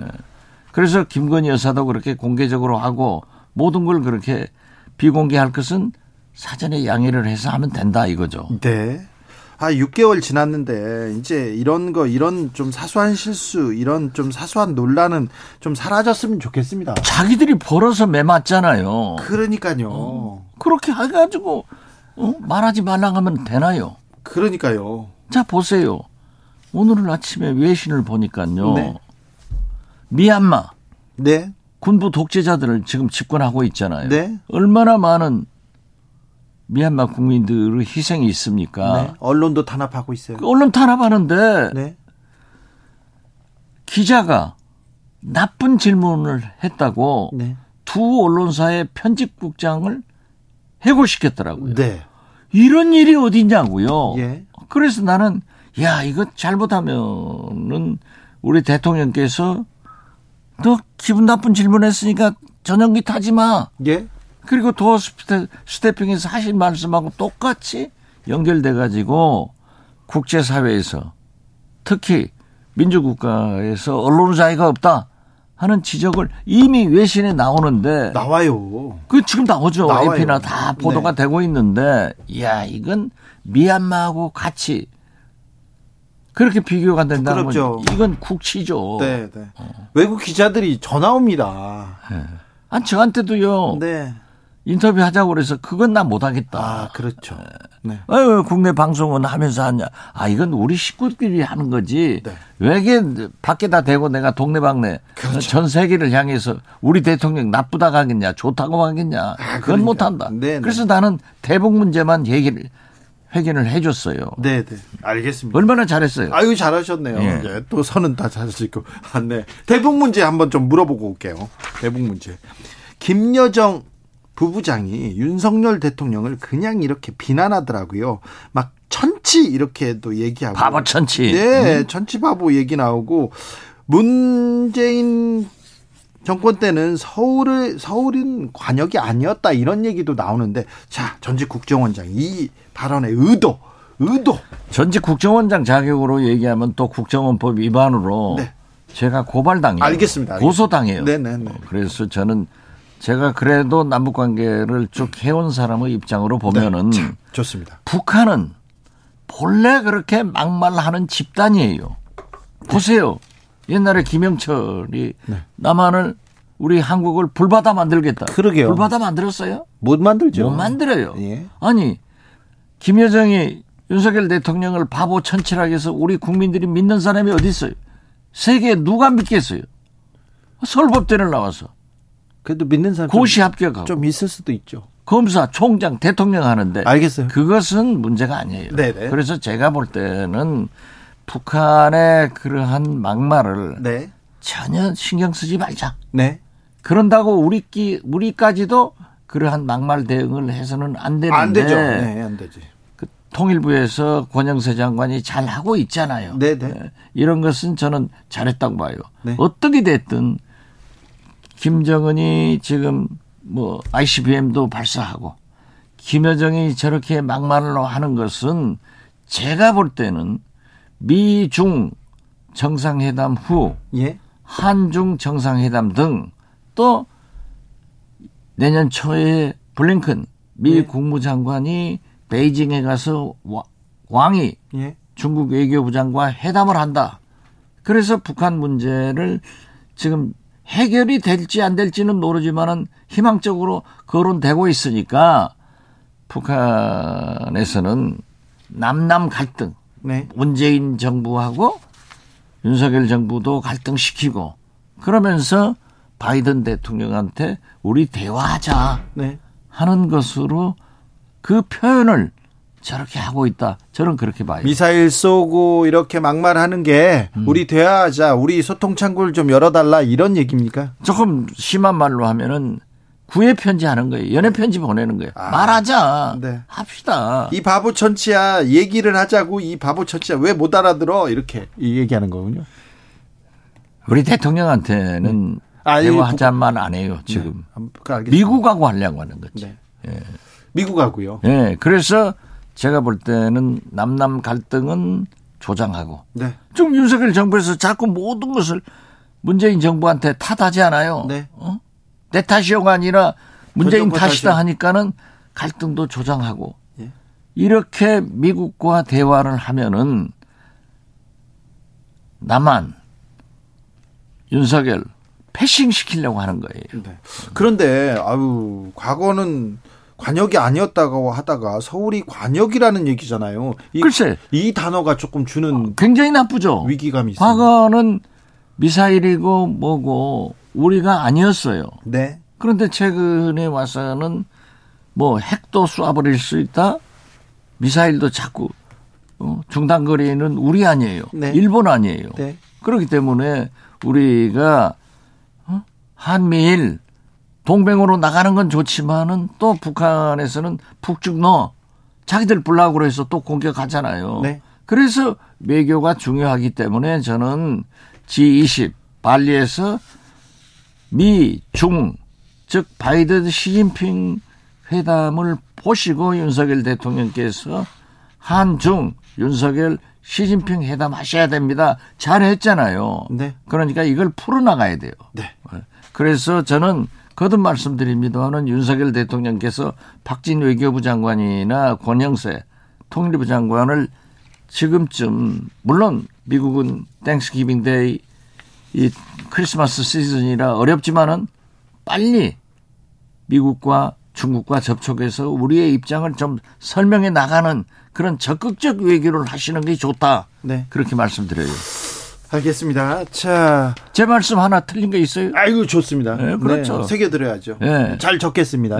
이거 좀 활자로 남겨놔야 돼요. 그래요. 그렇죠. 저는 새기고 있습니다. 네. 네. 원장님 그런데요. 음, 아, 아, 원장님 전에 보수 패널이 나와서 아, 지지율이 계속 답보다 답보다 지지층 말고는 중도층과 다른 사람들을 잃어버려 가지고 계속해서 검찰 수사에 의존하고 있는 것 같다. 이렇게 조금 평가하던데 아, 취임 6개월이 지났습니다. 그런데 그렇죠. 보수 뭐 어, 그 긍정과 부정 여론, 부정 여론이 거의 두 배 높고요. 계속해서 이렇게 어 국민들의 그 민, 민심을 국민들의 여론을 등에 업지 못하고 있는데 이제는 조금 달라져야 되는 거 아닙니까? 당연히 달라져야죠. 아니 저는 국내 여론조사도 같은 방향 트렌드가 그렇죠. 네네. 그렇지만 미국의 Morning Consult라는 여론조사 기관은 네. 22개국 정상들 여론조사를 한 달에 한 번씩 한다고. 네네. 22개국 정상 중에서 우리 윤석열 대통령이 꼴등이에요. 아이고. 16%밖에 지지를 못 받아요. 아이고. 그리고 그 부정적 평가를 여론과 60% 이상이 차이가 난다는 거예요. 그 미국 조사에서는요? 미국 조사에서. 네. 그러니까 저는 진짜 이 집권 6개월 만에 어? 북한 정치, 경제, 외교, 민주주의 총체적으로 실패를 하고 있는 윤석열 대통령께서 이제 좀 잘해야 된다. 네. 그런데 딱 저는 아무도 언론에서 지적을 하지 않던데 저는 희망을 보았어요. 어디서요? 이번에 그 12구 이태원 참사 그 부모들이 유가족들이 기자회견을 했잖아요. 예. 민변에서. 네. 그걸 저 듣지 못하겠더라고요. 나서. 예, 예. 네, 네, 그리고 아팠어요. KBS 9시 뉴스에서 그 가족 한 사람이 인터뷰를 해서 적나라하게 보도를 하니까 국민 여론이 확 바뀌었어요. 예. 이것을 나는 윤석열 대통령께서 보셨든지 보고를 받고 국정조사를 수용해 줬다. 네. 이렇게 해야 돼요. 아하. 정치는 자기 고집으로 하면 안 돼요. 네네. 국민이 원하는 그러한 정치를 해야 되는데 저는 거기에서 하나의 희망을 보았다. 아, 이번에 이제 윤석열 대통령께서 국민들이 요구하는 그러한 참사에 대해서 국정조사를 해야 된다. 네. 그런데 윤핵관들이 얼마나 방해를 했어요. 그렇죠. 주호영 원내대표를 얼마나 비난을 하고 네. 의원총회도 못 가게 안 가고 네. 이렇게 했지만은 제가 볼 때는 주호영 원내대표 리더십도 좋았고 네. 또 윤석열 대통령의 최소한 그런 조율 하에서 결단. 국정조사가 이루어졌기 때문에 네. 저는 이런 정치를 이제 6개월 돼서 윤석열 대통령께서 과거 다 버리고 네. 그렇게 해야 된다. 국민의 뜻을 따르는 네. 아, 국정조사 그러니까 정치에서 합의해서 조사하자 아, 이렇게 합의했습니다. 오랜만에 정치력을 그렇죠. 발휘했습니다. 처음이죠. 이거는 그 아, 윤석열 대통령의 결단이었다. 그렇죠. 네. 저는 그렇게 봐요. 네, 주호영 원내대표 혼자 그거 못하는 거예요. 그 알겠습니다. 그 중요한 것을 그런데 검찰을 대검을 넣었다가 이제 문제가 되니까 그러면 또 하나 조정해가지고 마약 마약만 하자. 네. 민주당의 박홍근 원내대표도 네. 이재명 대표도 얼마나 잘했어요. 지금 잘하고 있습니다. 잘한 것은 잘했다고 해줘야지. 알겠습니다. 자, 아, 방금 전에 그 미국의 여론조사 얘기를 원장님께서 했는데요. 아, 미국의 여론조사 업체 Morning Consultant가 지난 9일부터 15일까지 7일간 세계 22개 나라 성인 대상으로 조사했습니다. 네. 윤 대통령의 지지율은 16%로 꼴찌를 차지했다는 얘기합니다. 원장님 그러면 우리 정치가 좀 나아질까요? 국민들한테 나아져야죠. 잘 나아져야죠. 그래서 저는 오늘 저녁에 네. 대통령께서 여당 네. 간부들하고 밥을 먹으면서 거기에서도 얘기를 하면서 네. 우리가 민심을 중시하자. 네. 어? 이번에 그 12구 이태원 참사를 어? 국정조사를 수용하니까 얼마나 달라지느냐. 어? 그러니까 월드컵에서도 한 무르과이전에 우리가 잘했고 골대 두 개 맞아도 탁 해주지 않냐. 네. 스스로 돕는 자를 돕는 거예요. 네. 그래서 저는 대통령께서 오늘 그 간부들에게 내주에 내가 이재명, 박홍근 대표 등 만나서 모든 것을 얘기하겠다. 그래서 얼마? 예산도 네. 민생 법안도 좀 통과시켜달라고 서로 협력하고 또 민주당에서 정의당에서 요구하는 것도 한번 잘 들어보겠다. 네. 이렇게 나가면은 네. 국민들이 얼마나 좋아하겠어요. 그렇게 나가면 좋아하는데 박지원 원장 얘기 들으면 좋아할 텐데 그런데요. 더 성... 스태핑 하면서 네. 다시 재개해 가지고 그 재개합니까? 아, 해야죠. 해야 아니, 됩니까? 글쎄 내가 지금 해결 방안이에요. 네. MBC 기자 보고 네. 등딱 때리면서 잘 좀 도와주세요. 도와주세요. 이러면 끝나버려요. 자, 등 때리기 도와주세요. 아, 그러면 끝나버리는 거예요. 국민들이 그러한 뉴스를 보고 싶죠. 보면은 네. 얼마나 좋겠어요. 자, 보고 싶죠. 그런데 이재명 대표하고 박홍근 원내대표 등 정의당 이정미 대표 등 별도로 다 만나서 하는 거 보면은 얼마나 좋아하겠어요. 그런데요, 성일종 의원이 왜 그걸 못 하냐고요. 얼마 전에 주진우 라이브 와 나와가지고 야당 지도부 만나도 되는데 만나야 한다. 바로 네. 만나야 된다. 그런데 이재명은 못 만난다. 아, 이재... 아, 그게 틀렸다는 거예요. 아니 그러니까 국민의, 아, 헌법이 어디로 갔어요? 국민의힘에서도 이렇게 얘기하니까. 아니 그것이 틀리니까 틀렸어. 그러한 것을 툭 털어버릴 어른은 대통령밖에 없다 이거죠. 아, 네. 윤핵관이든 당이든 설득해서 이번에도 보세요. 윤핵관들이 그냥 주호영 뭐 때려잡으려고 뭐 난리가 치지고 하지만은 나는 주호영 원내대표 성격상 대통령의 그러한 조율이 없었으면 못 하거든요. 아, 그렇습니까? 그러니까 아니 MBC 기자한테도 헌법 수호 운운하셨는데 네. 이재명 대표가 그러한 거 있는 거 알아요. 네. 매일 보도되고 매일 시끄러우니까. 그러니까 만나요. 그렇지만은 네. 헌법에는 무죄 추정의 원칙이 있지 않냐 이거죠. 네. 알겠습니다. 저를 만나자는 게 아니에요. 알겠습니다. 네. 둘이 만나 저 저랑 만나면 되고 알겠습니다. 자 지금까지 헌법 박지원 선생하고 이야기 나눴습니다. 네. 박지원 스승하고. 네, 박지원 스승. 지원 스승. 알겠습니다. 지원 네. 스승 얼른 가세요. 갑니다. 감사합니다. 정치 피로, 사건 사고로 인한 피로, 고달픈 일상에서 오는 피로. 오늘 시사하셨습니까? 경험해 보세요. 들은 날과 안 들은 날의 차이. 여러분의 피로를 날려줄 저녁 한 끼 시사. 추진우 라이브.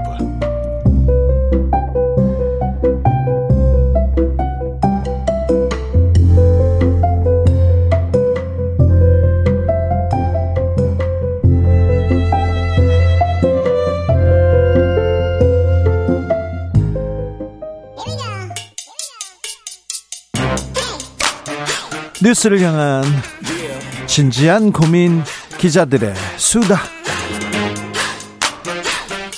라이브 기자실을 찾은 오늘의 기자는 미디어널 정철은 기자입니다. 어서 오세요. 안녕하세요. 오늘은 어떤 이야기로 가볼까요? 예, 드디어 예, 이윽고 국경 없는 기자회까지 나섰습니다. 네, 국경 20, 없는 기자회가 잘 안 나서는데. 예, 23일 윤석열 대통령의 언론자유 위축 행태를 우려하는 이 네. 공식 입장을 발표했는데요. 네. 일단 지금까지 상황을 보면 이 대통령실이 편파 방송을 이유로 MBC 기자의 이 대통령 전용기 탑승 불허를 통보했죠. 이후에 어, 대통령에게 불편한 질문을 예의 없게 했다 이런 이유로 어, 출근길 약식 기자회견 중단됐고 지금 MBC 기자 징계까지 시사한 상황입니다. 네. 어, 해당 기자는 현재 살해 협박까지 어, 받고 있는 상황인데요. 어, 이 상황을 두고 이제 국경 없는 기자회는 윤 대통령에게 이 MBC 기자 전용기 탑승 불허 결정 철회하라 그리고 어, 매일 진행하던 약식 기자회견 재개하라 이런 입장을 밝혔습니다. 그렇습니까? 네, 지금까지 이 소위 도, 도어 스태핑이라고 하죠. 네. 약식 기자회견이 지금까지 어, 총 61번 진행이 됐다고 합니다. 네. 근데 지금 MBC를 핑계 삼아서 이 언론과의 접촉을 중단하는 것은 이 국민의 알 권리 위축으로 이어질 수 있다. 요게 어, 국내 언론계의 우려이기도 하고 또 국경 없는 기자회 같은 이 해외 언론계의 우려이기도 한 셈입니다. 네. 네. 앞서 이제 국경 없는 기자회 말고 국제 기자 연맹이라는 곳이 또 있습니다. 네. 여기서도 어, 15일이었는데요. 이 윤 대통령의 MBC 공세는 위험한 선례다 이러면서 비판 입장을 냈습니다. 네. 아, 저한테 구속영장 청구됐을 때 국경 없는 기자에서 이거는 언론의 자유를 심각하게 위축하는 우려다. 우려 공식 입장을 냈었는데 거의 비슷하네요. 예, 국경 없는 기자에서 사실 입장을 잘 안 냅니다. 네. 네. 잘 내는 곳이 아닌데. 네, 외국 언론사까지. 예, 그만큼 심각한 사안으로 보고 있는 것 같고요. 네. 이런 가운데 이제 언론 현업 단체 대표들이 오늘 어, 윤석열 대통령과 공식 면담을 요청했습니다. 면담 요청이요? 예. 어, 이분들 주장은 이제 뭐 기자협회나 언론노조, 방송기자연합회, 뭐 PD연합회 이런 현업 단체들인데요. 우리를 친민주당 좌파라는 프레임에 가두고 공격해서 이 자신들의 주장을 정당화하는 방식으로는 지금의 문제를 풀 수 없다. 이렇게 현업 단체 대표들이 주장을 하면서 음, 이, 이런 상황이면 네, 이런 상황이면 내년에 이 국경 없는 기자회 언론자유 주스가 발표가 될 텐데 한국이 역대 최저 기록을 세울 수 있다 이러면서 만나야 된다. 네. 대통령에게 요청을 했습니다. 기자협회, 언론노제 그런 사람들이요. 제가 생각하기에는 그렇게 뭐 진보적인 사람들도 아니고요. 좌파는 더더욱 아닙니다. 보수적인 사람들이 더 많은데 예, 그 여기를 그, 죠 예, 그리고 더욱이 친민주당은 아닌 게그 예. 작년에 이제 언론중재법 국면 때 징벌적 손해배상제 도입한다고 할 때 반대하던 사람들 아니에요? 예, 맞습니다. 그래서 음. 친민주당이라는 주장은 이제 타당하지 않다고 볼 수 있습니다. 다음으로 만나볼 이야기는요. 예, 국회 과학기술정보 방송통신위원회가 어제 법안 심사 소위 열고 드디어 이 공영방송 지배구조 개선 관련 입법 논의 시작했습니다. 이제서야. 예. 어, 근데 이제 지난 18일에 좀 의미 있는 일이 하나 있었는데요. 이 언론 자유와 공영방송 정치 독립을 위한 법률 개정 국민 동의 청원. 이게 5만 명이 서명을 했습니다. 아, 그래요? 예, 청원법에 따라서 5만 명이 넘어가면 어 이게 상임위의 법안이 상정이 됩니다. 네. 근데 방송법 제정 이후 이게 최초라고 합니다. 그러니까 국회를 거치지 않은 오직 시민의 요구로 이 공영방송 지배구조 개정안이 어, 상임위에 상정이 된 겁니다. 네. 그래서 과방위는 이제 청원법이 정한 대로 심사를 해야 되고 어, 민주당이 이제 심사에 나서겠다고 밝힌 건데요. 민주당이 좀 적극적으로 나서고 있죠? 네, 민주당 어제 입장을 냈는데 이 정권의 방송 장악 시도가 날로 노골화되고 있는 오늘 이 공영방송 독립을 위한 방송법 개정은 시대적 소명이다 어, 이런 입장을 밝혔습니다. 네. 물론 국민의힘 입장은 다른데요. 네. 어, 민주당이 통과시키려는 방송법 개정안은 이 언론노조의 공영방송 연구장악 법안이다 이런 입장입니다. 그러면서 어, 여야 합의 없이 이 독단적으로 법을 통과시키면 어, 대통령에게 거부권 행사를 건의할 수밖에 없다. 이렇게 밝힌 상황입니다. 네, 좀 민주당이 공영방송 정치 독립법 논의를 시작하고 적극적으로 나서기 시작했습니다. 좀 늦었다고 생각합니다. 지난 정부 때 이런 논의가 좀 계속돼서 이런 부분에 대해서 조금 진전을 가졌다면 얼마나 좋았을까 그런 생각을 예, 저도 100% 동의하고요. 네. 말씀에. 그리고 민주당은 사실 지난 4월에 당론으로 법안을 채택한 게 있는데 이게 공영방송 운영위원회 설치법입니다. 아마 이게 중점적으로 논의될 것 같은데 네. 지금은 KBS, MBC가 11명, 9명으로 공영방송 이사회를 구성하고 있는데 이거를 25명의 운영위원회로 바꾸고 지금은 사실 거대 양당만 이 공영방송 이사, 이사 추천권을 갖고 있거든요. 그렇죠. 근데 이거를 이 추천권을 정당뿐만 아니라 학계, 시청자위원회, 사용자단체, 종사자, 종사자 대표, 직능단체, 지자체 등의 이 추천권을 분산시키는 게 이 민주당 법안의 핵심이라고 자, 이 핵심으로 그러니까 정당이 아니라 국민들, 시민단체, 뭐 교학계 이런 쪽에 이 공영방송 지배 구조를 나눠주겠다는 건데 취지 좋습니다. 공감하는데 이거를 민주당이 여당일 때 이렇게 주장했으면 추진했으면 아 권력을 내려놓는다 이렇게 하면서 박수를 더 받았을 거 아닙니까? 예 맞습니다. 네. 네 그래서 그 대목은 사실 민주당이 비판받을 대목이 있다고 봅니다. 좀 안타깝습니다. 네. 특보 말씀드립니다. 18시 30분 현재 강원도 속초, 고성, 양양, 인제, 양구 등 아, 이 지역에 강풍 경보 발효됐습니다. 해당 지역에서 각별히 주의하시기 바랍니다. 강풍 경보 아, 강원도 일대 이렇게 발효됐습니다. 조심하시기 바랍니다. 다음으로 만나볼 이야기는요? 예, 지금 뭐 대통령실과 MBC 이슈가 많은데 사실 다른 방송사들도 이슈가 상당합니다. YTN 민영화 굉장히 큰 뉴스입니다. 예, YTN의 최대 주주인 한전 KDN 한국전력의 자회사인데요. 한전 KDN 이사회가 23일 YTN 지분 매각 안건을 의결했습니다. 네. 어, 21.43% 지분을 전량 매각 한다는 입장인데 네. 이 찬성 측 이사들은 정부 지침이다 이런 이유로 매각을 어, 주장했던 것으로 알려졌습니다. 마사회도 어, 마찬가지. 예, 맞습니다. 한국 마사회도 매각할 예정인데 그 전에는 뭐 반대했었는데 갑자기 입장이 바뀌었어요. 예, 산업부 비롯해서 이제 위에서 예. 팔라고 계속 압박이 있었다는 것으로 알려져 있고요. 네. 그러니까 정부 차원의 압박이 있었다는 거죠. 이 네. 부분과 관련해서 전국 언론 노동조합 YTN 지부는 이 강압에 의한 졸속 매각이다 이런 비판을 하면서 윤석열 정권이 YTN 매각을 밀어붙이는 진짜 의도는 언론 장악이다 이렇게 규탄하고 나섰습니다.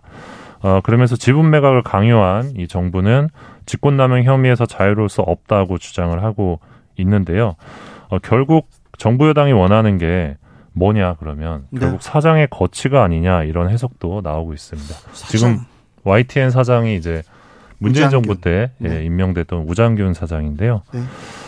예, YTN도 앞으로 상당히 좀 예, 논란이 많을 것으로 보입니다. 난항이 계속될 것으로 보입니다. 그리고 아, 이 민영화를 YTN을 민영화 시키는데 아, 민영화의 주체로 지금 한국경제신문 계속 얘기 나오는데 예. 정경련의 음, 영향권에 있는 그런 신문이지 않습니까? 그래서 예. 굉장히 국정농단 때 주역으로 이렇게 비판받았고 윤석열 어, 검사로부터 수사를 받았어요. 한동훈 검사로부터. 그런데 그쪽으로 국정농단의 주역이 또 YTN 이 하, 뉴스의 거목 가장 큰 회사를 이렇게 가져간다. 여기에 대해서 국민들은 어떻게 생각할지 저희 귀치가 주목됩니다. 중요한 문제여서 저희가 계속 들여다보겠습니다. 네. 마지막으로 만나볼 이야기는요? 예, TBS도 지금 풍전 등화인데요. 네. 어, 22일 서울시의회 문화체육관광위원회가 올해 출연금보다 88억 원 삭감된 서울시 미디어 대전 TBS 출연 동의안을 가결했습니다. 네. 올해 출연금이 320억 원대였는데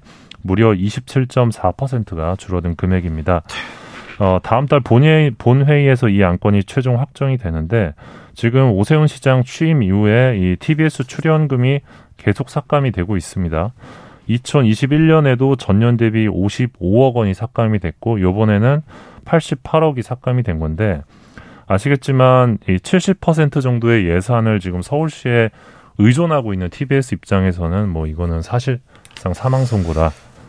직원들. 월급은 줄 수 있을지 걱정합니다. 프로그램을 만드는 거는 고사하고요. 지금 그래서 거의 모든 프로그램이 사라지고요.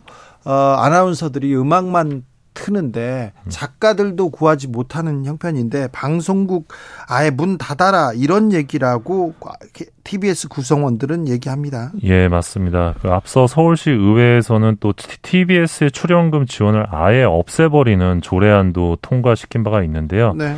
TBS가 법상 상업 광고도 못하기 때문에 말씀하신 것처럼 상당히 어려운 상황이고 상업 광고 못해요. 광고를 못하게 돼 있어요. 예, 그래서 근데 아까 말한 이 폐지 조례안은 2024년 1월부터 시작하기 때문에 뭐 1년 정도 남아 있긴 합니다만 또 출연금이 이만큼 깎였기 때문에 사실상 운영이 어렵다. 근데 이게 어떤 정치적인 목적에 의해서 이루어지고 있다라는 네. 우려가 많기 때문에 내년 사실상 내년부터는 1월 1일부터는 어 직원들은 임금을 걱정할 그런 상황에 있습니다. 이거는 예. 어떤 프로 특정 프로그램 밉다고 그 방송국을 지금 말려 죽이려는 거 아니냐. 이거는 언론 탄압이다. 이렇게 언론 단체에서는 계속 반대의 목소리 내고 있는데요. 아 윤석열 정부 들어서 언론계 심상치 않습니다. 이명박 정부 초기를 보는 것 같아서 굉장히 우려됩니다. 예, 맞습니다. 너무 우려가 되는데요. 어, 시민들의 관심이 높고 비판이 많아야 견제가 되지 않을까 생각하고 음, 있습니다. 네. 기자들의 수다 탐구하는 기자 미디어 오늘 정철훈 기자와 함께했습니다. 감사합니다. 고맙습니다. 교통정보센터 다녀오겠습니다. 정현정 씨.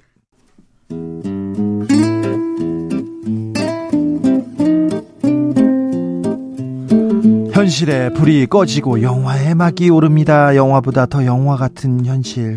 시작합니다. 라이너의 시사회.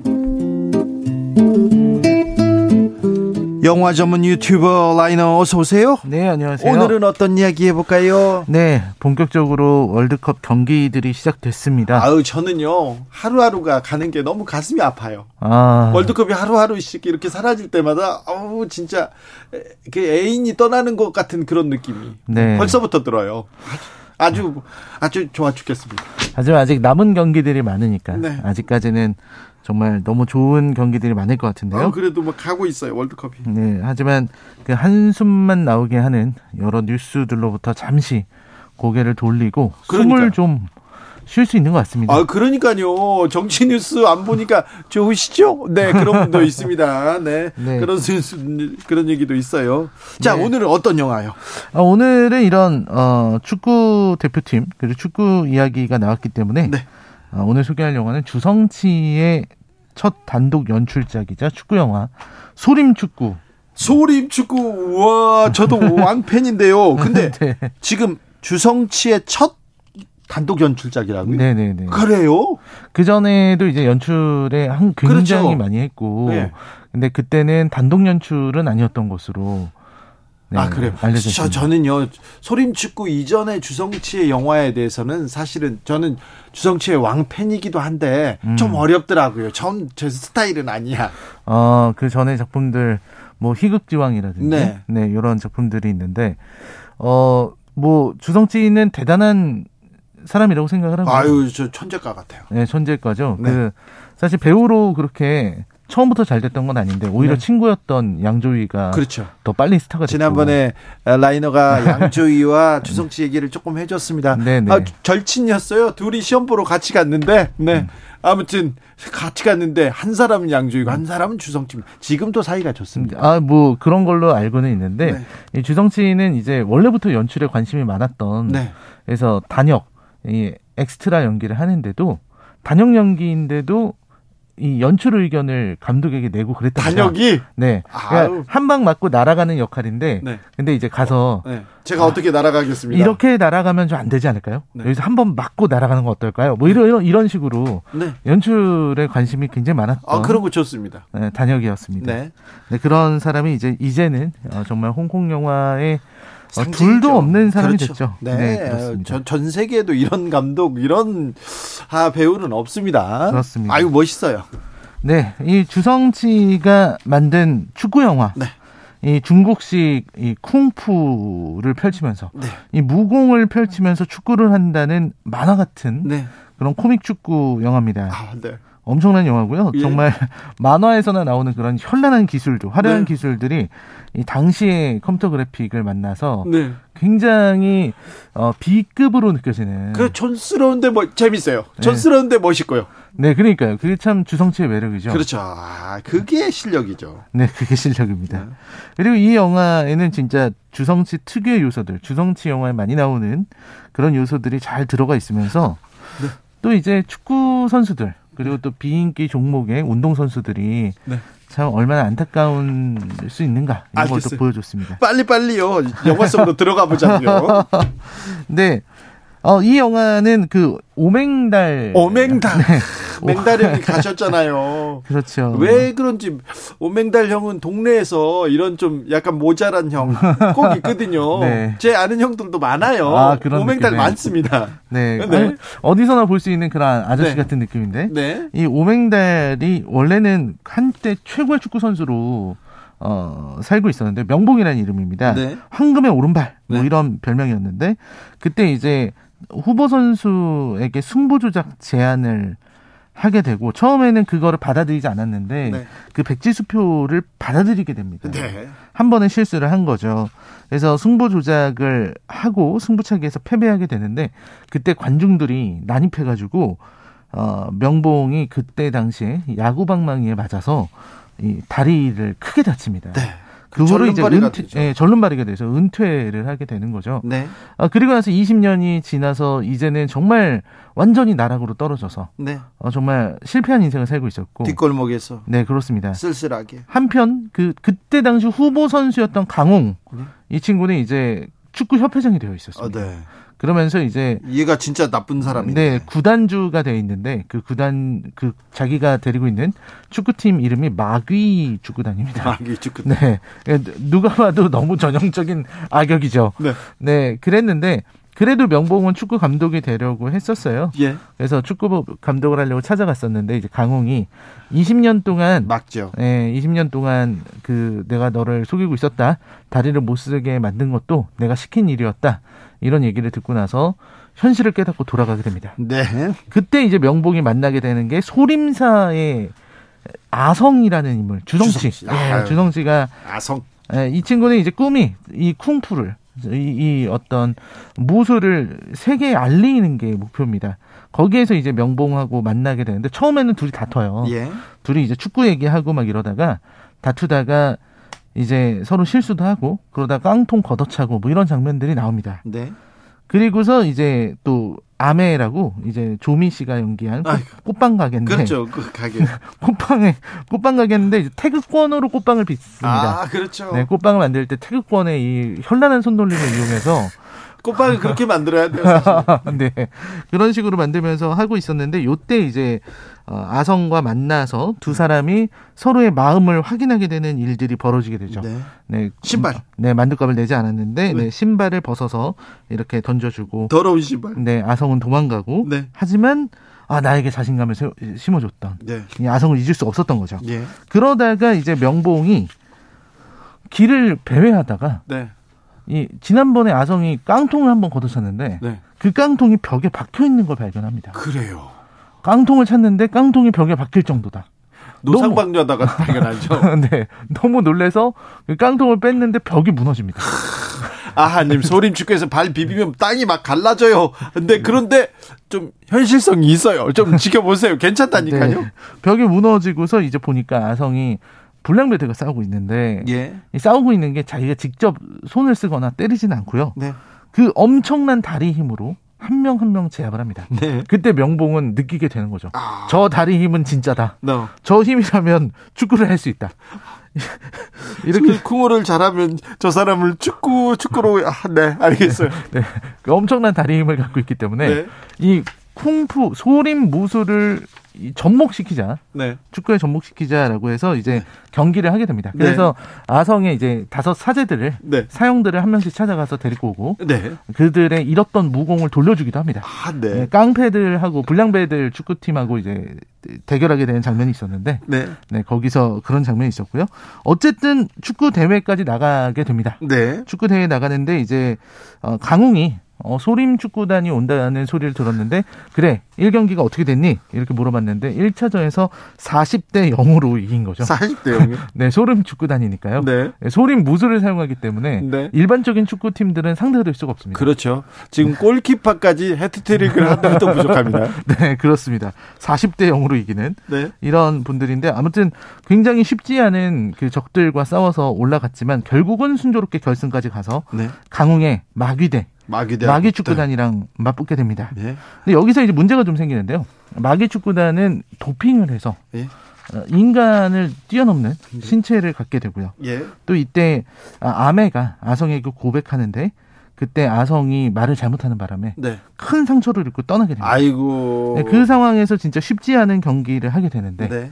네, 결국은 뭐 이 이 이 싸움이 보통이 아니에요. 네. 내용은 이 그들의 목표는 뭐냐면 이 살, 이 뭐라고 할까요? 축구 선수들을 공격해서 상대 선수를 린치해서 경기를 못 뛰게 만들어서 네. 선수를 7명 이하로 만들어서 몰수패를 만든다라는 듣도 보도 못한 전략입니다. 어, 저... 골을 넣는 게 목적이 아니고 네. 네, 선수들을 못 뛰게 만들어서 몰수패를 만들겠다. 일단 감독의 전략 좋습니다. 네, 그 전략으로 나가고요. 네. 여기서 진짜 7명밖에 남지 않아서 몰수패 당할 위기에 처했을 때 이제 아메가 예. 머리를 돌아와. 밀고 네. 나타나서 머리를 밀고 왔어요. 특유의 그 태극권으로 회오리 바람을 일으켜서 골키퍼로. 네, 아메와 아성의 어, 힘으로 네. 어, 골대까지 날려버리는 엄청난 슛을 쏴서 1대 0으로 승리했다라는 아름다운 이야기입니다. 진짜 아름다워. 네. 네. 조성빈님, 아, 주성치의 작품은 단순히 웃기기만 한 건 아닙니다. 그 안에 풍자 휴머니즘 있고요. 웃다가 뭉클한 느낌이 들곤 합니다. 얘기하는데. 음. 자, 이 영화를 추천하시는 이유가 뭘까요? 네, 아까 말씀하신 것, 아까 이제 그 청취자분께서 말씀하신 것처럼 네. 주성치의 영화에는 따뜻함과 네. 이 사회를 바라보는 어떤 주성치의 시선 네. 이런 것들이 있기 때문이고요. 쿵으로 이 세상을 또 맑게 만들 수 있다는 그런 또 실론이 있어요. 그렇습니다. 네. 아주 대단한 지론인데 네. 그런 되게 재밌는 사람이고 재밌는 영화입니다. 그리고 앞에서도 제가 잠깐 언급하려고 했었는데 그게 뭐냐면 우리가 축구나 이런 스포츠에 열광하는 이유가 이 영화랑 관련돼 있다고 생각합니다. 네. 제가 얼마 전에 브라질 국가대표 선수가 네. 자기가 국가대표로 호명되는 상황을 찍은 동영상을 본 적이 있는데요. 네. 그 감... 몸값이 엄청난 선수인데도 네. 펑펑 울더라고요. 네. 그러니까 그 정도로 감격할 정도로 월드컵은 꿈의 무대고, 네. 네. 이렇게 선수들이 자기 선수 인생을 걸고서 경기를 소화하는 것, 그래서 깨끗하게 승부를 내는 그런 모습들이 뭔가 네. 말로 표현할 수 없는 아름다움이라는 생각이 듭니다. 그래서 월드컵처럼 깨끗 월드컵이 깨끗해야 되고 승부에 아무것도 감이 안 되고 정치라든지 인종이라든지 사상 같은 거 없이 그냥 한 사람의 축구 선수로 서로를 대하는 그런 아름다운 월드컵으로 계속 끝나기만을 바라는 마음입니다. 네. 월드컵 축제입니다. 그냥 있는 그대로 우리가 즐기면 됩니다. 축구를 좋아하든 안 좋아하든 네, 이렇게 즐기면 됩니다. 왜 사람들이 이렇게 축구에 열광하지? 그걸 보는 것도 재밌어요. 그러니까 네. 여러분도 이 축제를 함께 즐길 수 있기를 바라겠습니다. 소림축구 가족들이 함께 보잖아요. 그럼 아주 좋습니다. 초등학생, 중학생, 대학생들도 좋아합니다. 네. 아, 시사회 오늘의 작품은 소림축구였습니다. 라이너 오늘도 감사했습니다. 네, 감사합니다. 영화에서 주성치가 이 노래를 불렀습니까? 네. 아, 그거까지는 기억을 못했는데 Mamas and Papas가 부른 California Dreaming 들으면서 저는 여기서 인사드리겠습니다. 아, 저는 내일 오후 5시 5분에 주진우 라이브 스페셜로 돌아옵니다. 주말 잘 보내셔야 됩니다. 건강하셔야 됩니다. 지금까지 주진우였습니다.